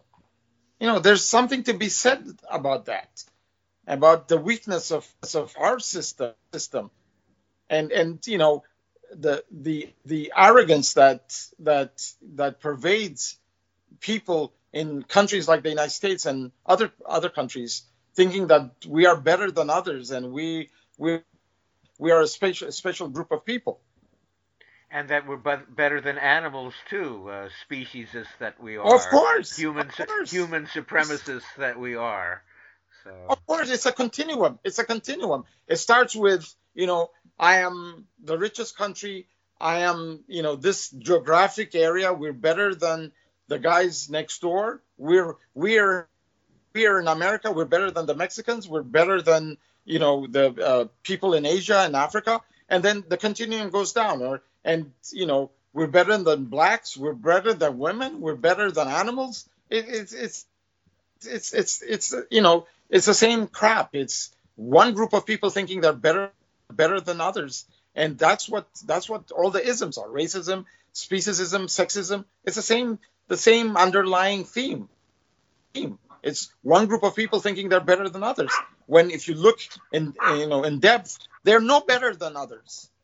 And, da- and Daisy and what, is saying nobody's better than she is either. That was yeah. Daisy. And absolutely, yeah. And and look at you know look look. This is a good example. Look at what the coronavirus has done to expose us as a, as a nation. You know, we we're you know we talk about how great we are, and and we can't even take care of our own people, while the Russians and the Chinese uh, who are in Cuba, who are the bad people, the communists, they're useless, they're nasty, they're this, they're, they're that, and yet the Cuba, which which has been, you know, uh, you know, uh, been sanctioned, sanctioned for for 30 or 40 years by by the United States, a small little island, they're going out to other countries and helping, uh, you know, uh, helping the uh, countries fight this disease.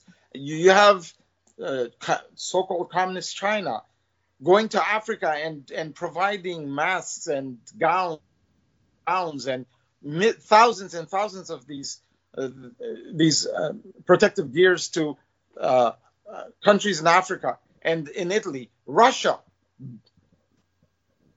You know, airplane loads of equipment going to Italy and helping. You know, so there is some there, there should be some degree of introspection and and humility to and, and to learn that we are all interconnected and instead of blaming each other we work together and help and help uh, you know uh, all humanity and also all of life life in every every form whether it's a it's a small rat uh, a small you know uh, a grasshopper all the way to a, uh, to human beings all life matters all life is equal all life needs to be respected and treated with decency and and compassion. Amen. Amen on that. So, uh, and I'm going to say that uh, the way to do that is go vegan because I say the way to do everything is go vegan. So. Uh, okay. Okay. well, we I wouldn't can't... we wouldn't be eating. So so this one they say went from uh, bats bat soup right in China. Uh, from bat soup to uh, or bats or went to pangolins to humans, and uh, you know, so you know, we the our, our compassion can start with our plate, um, and uh, that we're not increasing increasing uh, or or creating any demand uh, for animals who you know, I mean, there's no there's no humane way to raise or imprison or mutilate or kill animals, and so again, I think uh, the, uh, the, the the greatest action toward that compassion and concern for others um, is to go vegan. Okay. I've, I've, All right. Well, I, I, I, I, love the new uh, optimistic you. Uh, I wouldn't bring back the old pessimistic you for anything. I, you know what? I've said my piece. I've said my piece. I've I, have i I've told you what I think, and that's that's all I can do. Uh, but but but overall, I I do agree with you. I I think veganism is at the end of the day is the best way to to, to you know to go to move forward. And I I all just right, pray stop that there there. Well, now that I got you to say that, it only took me two hours to get that out of you. So yeah, but uh, yeah, but you know, but but I I I I, believed it from the from the beginning is don't get me wrong I, I do agree with you but i explained to you why you know there are reasons why you know there there are limitations to what you can do and what you can say but but you know at the end of the day i do agree with you veganism is you know is, is the way we need to go because it's it, at the end of the day the you know what is important to me as a human being is compassion and veganism is all about compassion that's all it is it's that that's it. That's the that's the crux of what veganism is. It's compassion. So I like that. How can I how I can agree. I go against that? I'm I'm as you know I'm with you on that. So um, yep. and um, so. Uh, I, well, I guess you're not looking for any new patients right now, or uh, at your practice, right? So. No, no. Actually, actually, I'm doing a. You know, I'm now. You know, I, you you always you know in the in the U.S. you always have to you, you have to improvise and you have to reinvent yourself. So now I've I've reinvented myself and I'm a tele telecom uh, telemedicine doctor. So I I I consult, consult people online uh, on video conference oh. conferencing. So yes, so I'm I'm still and and and I also see patients if if if they make an appointment, as long as they're not coughing and they don't have a fever, and. And if they have a mask uh, and and, yeah, a, and, and a hazmat suit. And, exactly. Uh, I'll so, see. So them. how can people uh, reach you as a uh, tele tele doctor? Tele. Well, they they just they, they just they uh, contact us at 703-992-9815 uh, or uh, email us at info at zinnia aesthetics, Z I N N I A A E S T H E T I C S dot com, or they go to our website and make an appointment online, and we'll contact them and we'll tell them how to connect with us via, uh, you know, the video conferencing uh, at www.zinnia, Z-I-N-N-I-A, A aesthetics, A-E-S-T-H-E-T-I-C-S dot com. All right. Well, you, you have to be an optimist to think that people will re- remember how to spell all of that and get it all together. but if, if they just yeah, if if they just if they just uh, Google Zinnia Z I N N I A aesthetics or Dr. Roba, they'll they'll find a way. They'll they'll find me. Okay, Dr. Roba. It's Dr. Anteneh A N T E N E H. Roba R O B A. And so just uh, give the uh, phone number and email one more time. 703 992 9815 or info info at zinnia z i n n i a and then one word aesthetics a e s t h e t i c s dot com Okay. Well, see, uh, you you have you do have optimism about people that they can spell aesthetics. That's great. So that's, uh, that, that shows true optimism. All right. Daisy's saying it's like I said. go ahead. This is the is this is the new me. me. I'm predicting that all humanity will be will be extinct in uh, you know 20, 30, 40 40 years, whatever. But I'm optimistic.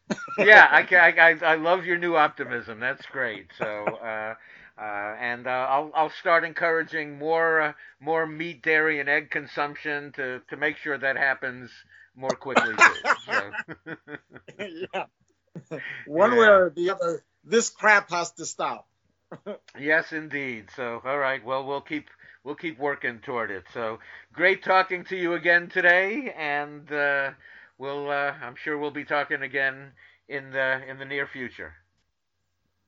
And and thank you thank you for you know for tolerating me because I know you you didn't expect me to say what I said, but uh, I appreciate your your your you know being uh, decent and and and you know going back and forth with me well, don't, don't, worry, and, I'll and, edit. I'll edit it all out for the final show. okay.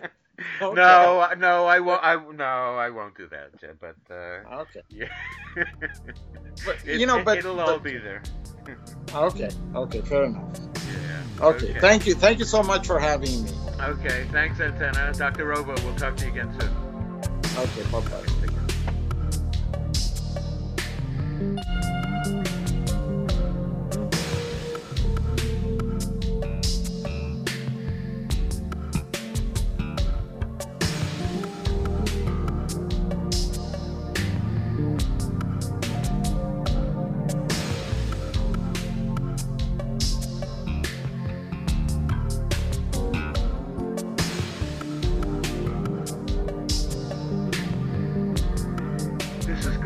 Radio with Bob Linden at goveganradio.com, where you can make a tax-deductible donation to uh, to feel good about life again, to support us in our efforts to educate the world on the uh, benefits of going vegan for the animals, for your health, for the environment, and uh, we are properly isolated and socially distant. Um, I've been socially distant for a long time uh, for years looking for an excuse to wear uh, a mask and gloves into a store. Uh, people who know me uh, know that I've been.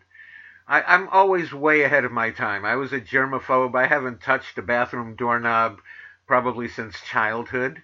Um, and you get into very interesting yoga positions to avoid touching yucky things in public. I never really liked shaking hands. I did it and then you know had to hide that I was putting hand sanitizer on, you know, right after shaking hands. Um, so yeah, I may not have toilet paper, but I have hand sanitizer because, well, that's been a habit of mine for forever. I, why do I want to shake somebody's hand who, did, you know, just touched a hamburger or, you know, chicken wing or, you know, splashed milk? It's just gross. So, um, yeah, I've been looking for an excuse to wear gloves and masks and uh, and and you know just shower and hand sanitizer uh, for forever. Uh, I didn't want it to you know be these circumstances that made it happen, but you know maybe now nobody nobody anywhere will want to shake hands, right? So um, no nobody anywhere should really want to eat meat, dairy, fish, or eggs.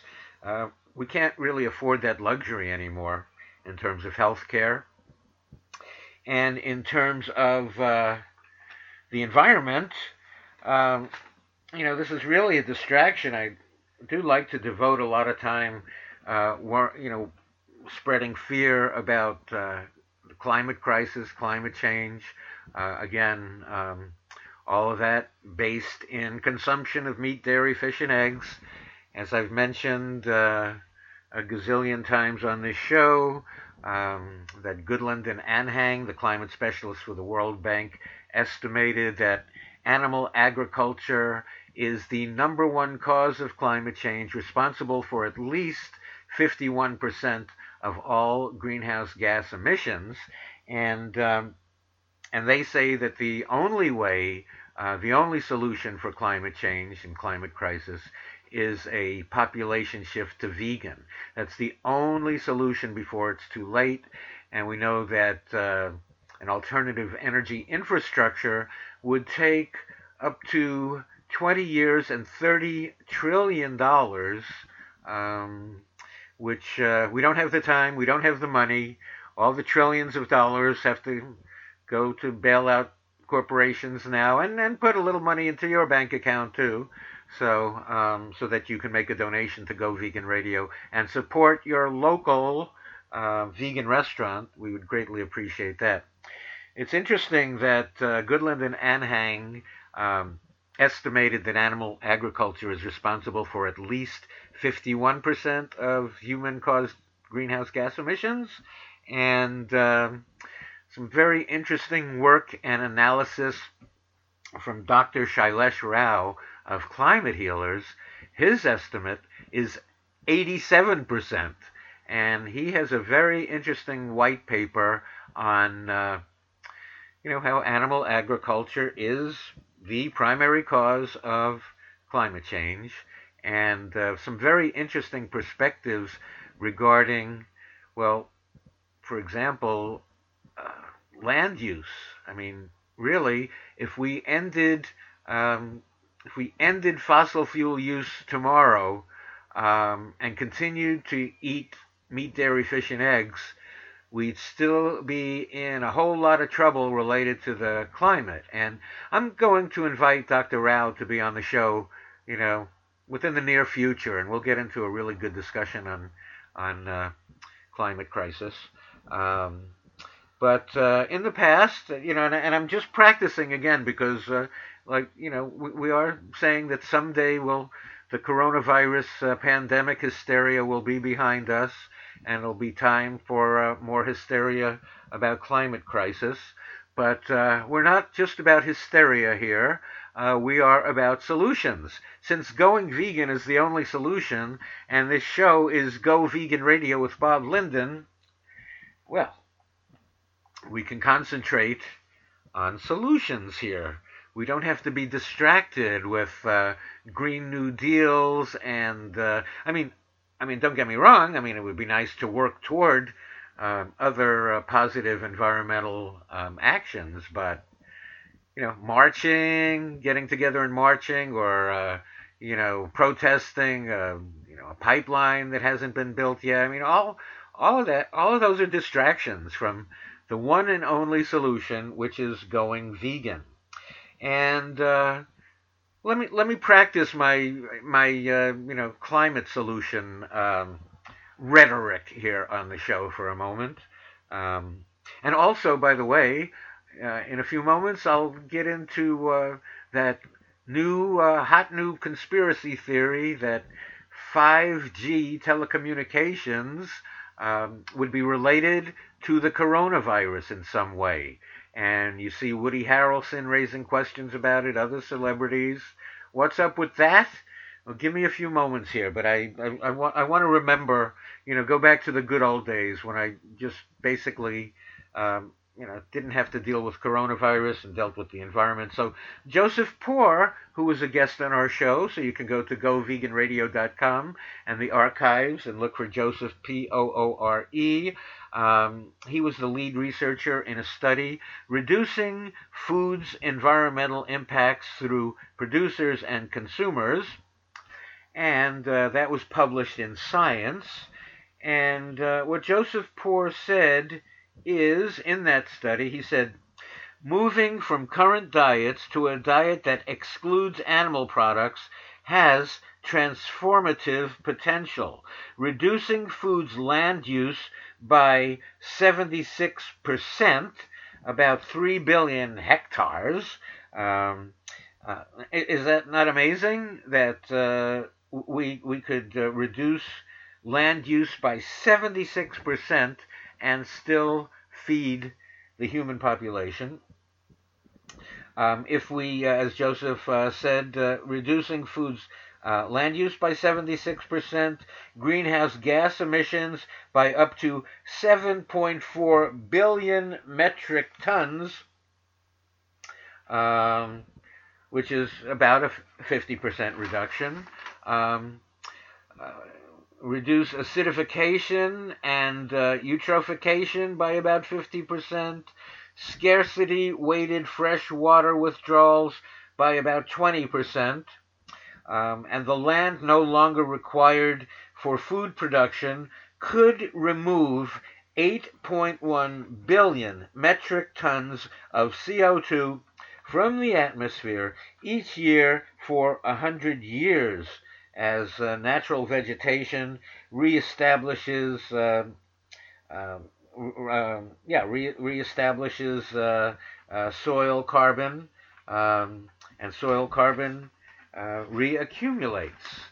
And Joseph Poore said that in the U.S., where per capita meat consumption is three times the global average, dietary change, meaning going vegan, has the potential for a greater effect on food's uh, different uh, emissions from uh, 61% to up to 73%. So that's uh, if, if the U.S. were to go vegan, if people you know had enough of these diseases, you know, like coronavirus caused by consuming you know meat, dairy, fish, and eggs, all the other diseases. Uh, when when people had enough of it, when people you know finally get serious about climate change in the U.S. and we go vegan, so our effect will be reducing emissions um, up to 73%. So that's pretty amazing. And also, dogs and cats don't need to consume meat either. In fact, uh, we talked about a study on our past two episodes here about um, a study showing that vegan cats actually are healthier than cats who are eating meat. And in terms of longevity, they uh, live about the same amount of time. So um, I would say get your vegan dog and cat food from Evolution. Uh, big shout out to Eric Weissman um, and Lynn Weissman. Uh, Evolution Vegan Dog and Cat Food is a family owned business around for uh, 30 years now. Not one product recall. Um, Daisy loves Evolution, um, you know, and, and it's for all stages of life. Um, there's a new organic line, no chemical preservatives or mold inhibitors, which are uh, deemed carcinogenic. Um, first time customers get a discount if you order on the first Wednesday of the month. In fact, um, I would say that uh, kind hearted Eric Weissman, if, if you are having financial difficulties right now, um, give him a call. Give him a call. See what you can work out. I mean, he uh, you know, he's he's very sympathetic, um, and uh, you know the dogs and cats in your family have to eat.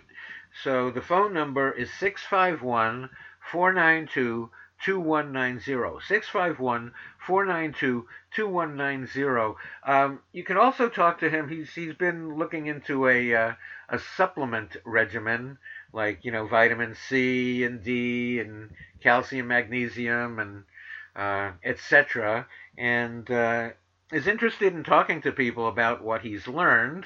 Um, and he also has special formulations for health issues that uh, your dogs and cats may be suffering. So, oh, and, and to order online, you go to petfoodshop.com, petfoodshop.com. And again, the number um, 651 492 2190. 651 492 2190. evolution, vegan, dog, and cat food.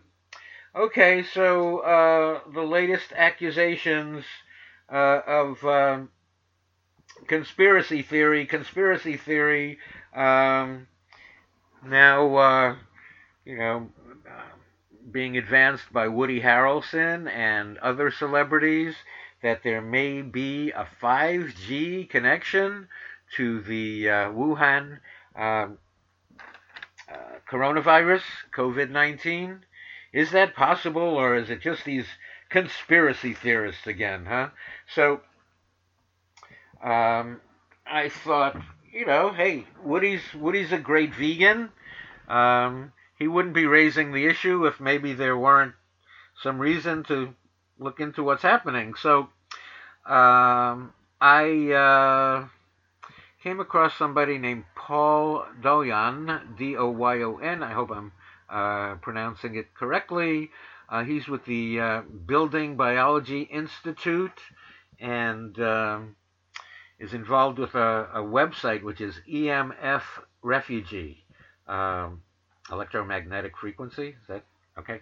So if uh, if I go to that website, which is EMF uh, Refugee, well, the first thing I see there is at the top of the page the microwave factor. And it says microwave and other forms of electromagnetic radiation are major but uh, conveniently uh, disregarded, ignored, and overlooked factors in many modern unexplained disease states. Insomnia, anxiety, vision problems, swollen lymph, headaches, extreme thirst, night sweats, fatigue, memory and concentration problems, muscle pain, weakened immunity, weakened immunity, weakened immunity, um, allergies, heart problems, and intestinal disturbances are all symptoms found in a disease process the Russians described in the 70s as microwave sickness. And then on the website here, I see it says the Emperor's New Virus, COVID 5G. Hmm. And this is written by Paul Doyon, D O Y O N. So I have to scroll here a little bit. Here he says, My heart goes out to China and the rest of the world now, and to all its people who have suffered so much uh, due to this new novel Wuhan uh, coronavirus outbreak, COVID 19. However, as someone who had the experience of becoming very sick and having his immune system break down, and was sick for six months looking for answers before even suspecting that uh, living in close vicinity to several cell phone towers was what was actually causing the problem and making him sick, I feel I cannot in good conscience remain silent, and I strongly suspect that China and the rest of the world are looking under the wrong stone for what is actually the problem here.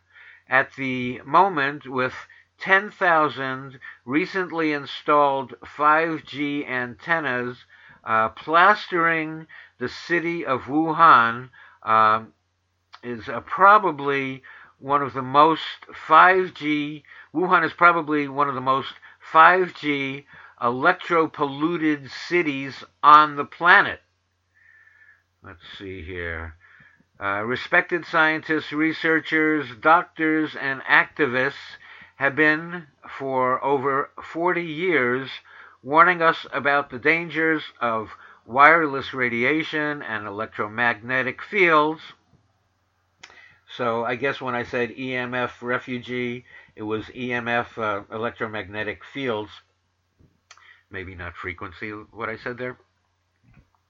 Um, in 1977, the reporter Paul Brodeur published a book called The Zapping of America. Anyway, so um, Paul Doyon goes uh, goes on to mention a number of books and uh, uh, talks about studies related to the connection here. Um, I'm going to scroll down a little bit. See. Whoops, lost my screen. Come back.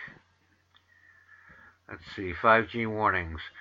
With the coming advent of the uh, newest in wireless technology, 5G, uh, 5G, numerous researchers, doctors, and professional and activist organizations have been uh, administering health warnings regarding its coming. Okay, then there are some videos on the site. Warnings have fallen on deaf ears, unfortunately, for the majority of uh, the population.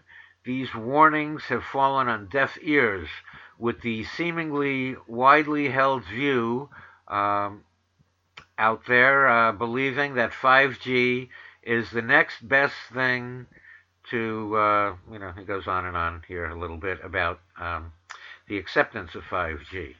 Okay, see here. Uh, insomnia, fatigue, uh, ringing in the ears, nausea, burning sensations, and twitching muscles. Uh, he's listing here some of these people talking about that. Let's see. 5G and the coronavirus outbreak in China and around the world. The recent COVID 19 outbreak has stimulated mass fear and mass hysteria across the planet, in spite of the fact that the majority of deaths and 99% of infections occurring within China, uh, mainly in the city of Wuhan itself, um, Am I missing the sentence? Uh, in fact, uh, the, the highest number of coronavirus cases and deaths outside of China have been uh, in places already heavy into the implementation of 5G technology. For example, South Korea, which has the largest number, 75,000, of 5G antennas outside China, 100, China has 130,000, um, has had a uh, present, uh, as of March 8th, when this article was written, 7,134 cases and 50 deaths, and Italy, which has been quick to uh, start uh, uh, trialing and implementing this 5G technology in uh, numerous cities and uh, provinces throughout the country has had, uh, at present, 5,883 cases and 233 deaths. 5G and COVID 19 in Italy. Accordingly, um, these articles, and many articles are being cited in, in this article from which I am reading here. So it says, uh, accordingly, these article, um, accordingly, these articles, uh, Italy has uh, started trialing and implementing 5G technology in the following cities Rome, Milan, Naples, Florence, uh, is it Bologna, um, Turin, Torino, Genova, Lucca, Verona, Liguria, um, and imagine if I tried pronouncing uh, Chinese cities here, huh? Um, Port of Livorno, uh, Prato, La Gallia, uh, Bari, and uh, Matera. Um, in the online article, Italian uh, Telcos get ready to reach more cities with 5G in 2020 it is stated that Italian operators kicked off uh, commercial 5G offerings in parts of the country, in parts of the country's uh, main cities during the second half of 2019 and have already announced plans to rapidly expand coverage during 2020. Uh, Vodafone was the first operator to offer commercial 5G services in Italy. Uh, the telco uh, owned by UK Tele- uh, Telecommunications Group, uh, Vodafone Group, launched the technology in the cities across uh, the country in June 2019. Um, all right, so it goes on to, okay, talk about, okay, all right, well, it's pretty lengthy here, so, but uh, making connections with 5G uh, going into effect. Let's see. Then this article goes into 5G and COVID 19 in Iran. I won't get into that now because I'll I'll just go on to uh, let me go on to China here. Uh, if I can scroll down and get to it. Uh, I would say talk amongst yourselves, but you're probably alone right now, isolated. Uh, thought it was this is a pretty uh, pretty long article. Can scroll for a while here. All right. 5G and COVID 19 in China. At least 10,000 5G antennas, or antennae, if we, I don't know. It says antennas, I'll go with what's written here. I'm quoting. 5G and COVID 19 in China, at least 10,000 5G antennas installed in Wuhan alone uh, where it says, as a comparison, the USA only has approximately 10,000 5G antennas presently installed uh, throughout the whole country. So there are as many 5G towers in Wuhan as there are in the US. So back to this article here, it says Wuhan, one of the initial cities trialing 5G. Trialing, you know, like putting it on trial, testing it. T R A T R I A L I N G. Wuhan, one of the initial cities trialing 5G. In fact, Wuhan was one of the initial 16 cities selected to trial 5G back in 2018. Uh, China Unicom will begin testing 5G network in 16 cities, including Beijing, uh, Tianjin, Qing, Okay, remember how I messed up uh, some of the Italian cities? Well, I'm not even going to try here, but um, okay, many cities in China. Okay, uh, China Mobile, China Mobile will conduct uh, external field tests and set up more than 100 5G base stations in each of the following five cities Hangzhou, Shanghai, Guangzhou, and uh, Wuhan. Okay, so Wuhan was considered, you know, Wuhan was one of those um, first cities. Okay from the article, am I making any sense here today? Uh, can I say I'm delirious from uh, uh, isolation? From the article, Wuhan 5G industry development, 5 China coordination, three wheel drive, written in Chinese. Um, should I just read you the whole article in Chinese? Huh? No, okay.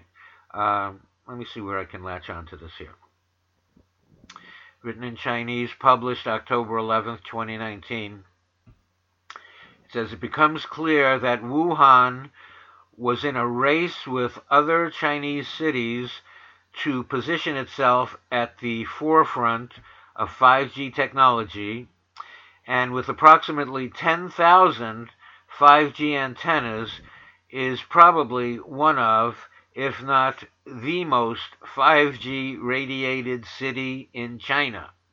At present, Wuhan is seizing major developmental opportunities in 5G commercialization with the construction of a national first class 5G network as a guide with the development of a uh, national first class 5G industry um, as the main body. Wuhan City has fully implemented the Wuhan 5G base station planning and construction implementation plan with an extraordinary policy effort to guide and support basic te- telecommunications companies and China Tower Corporation uh, to accelerate the construction of 5G networks.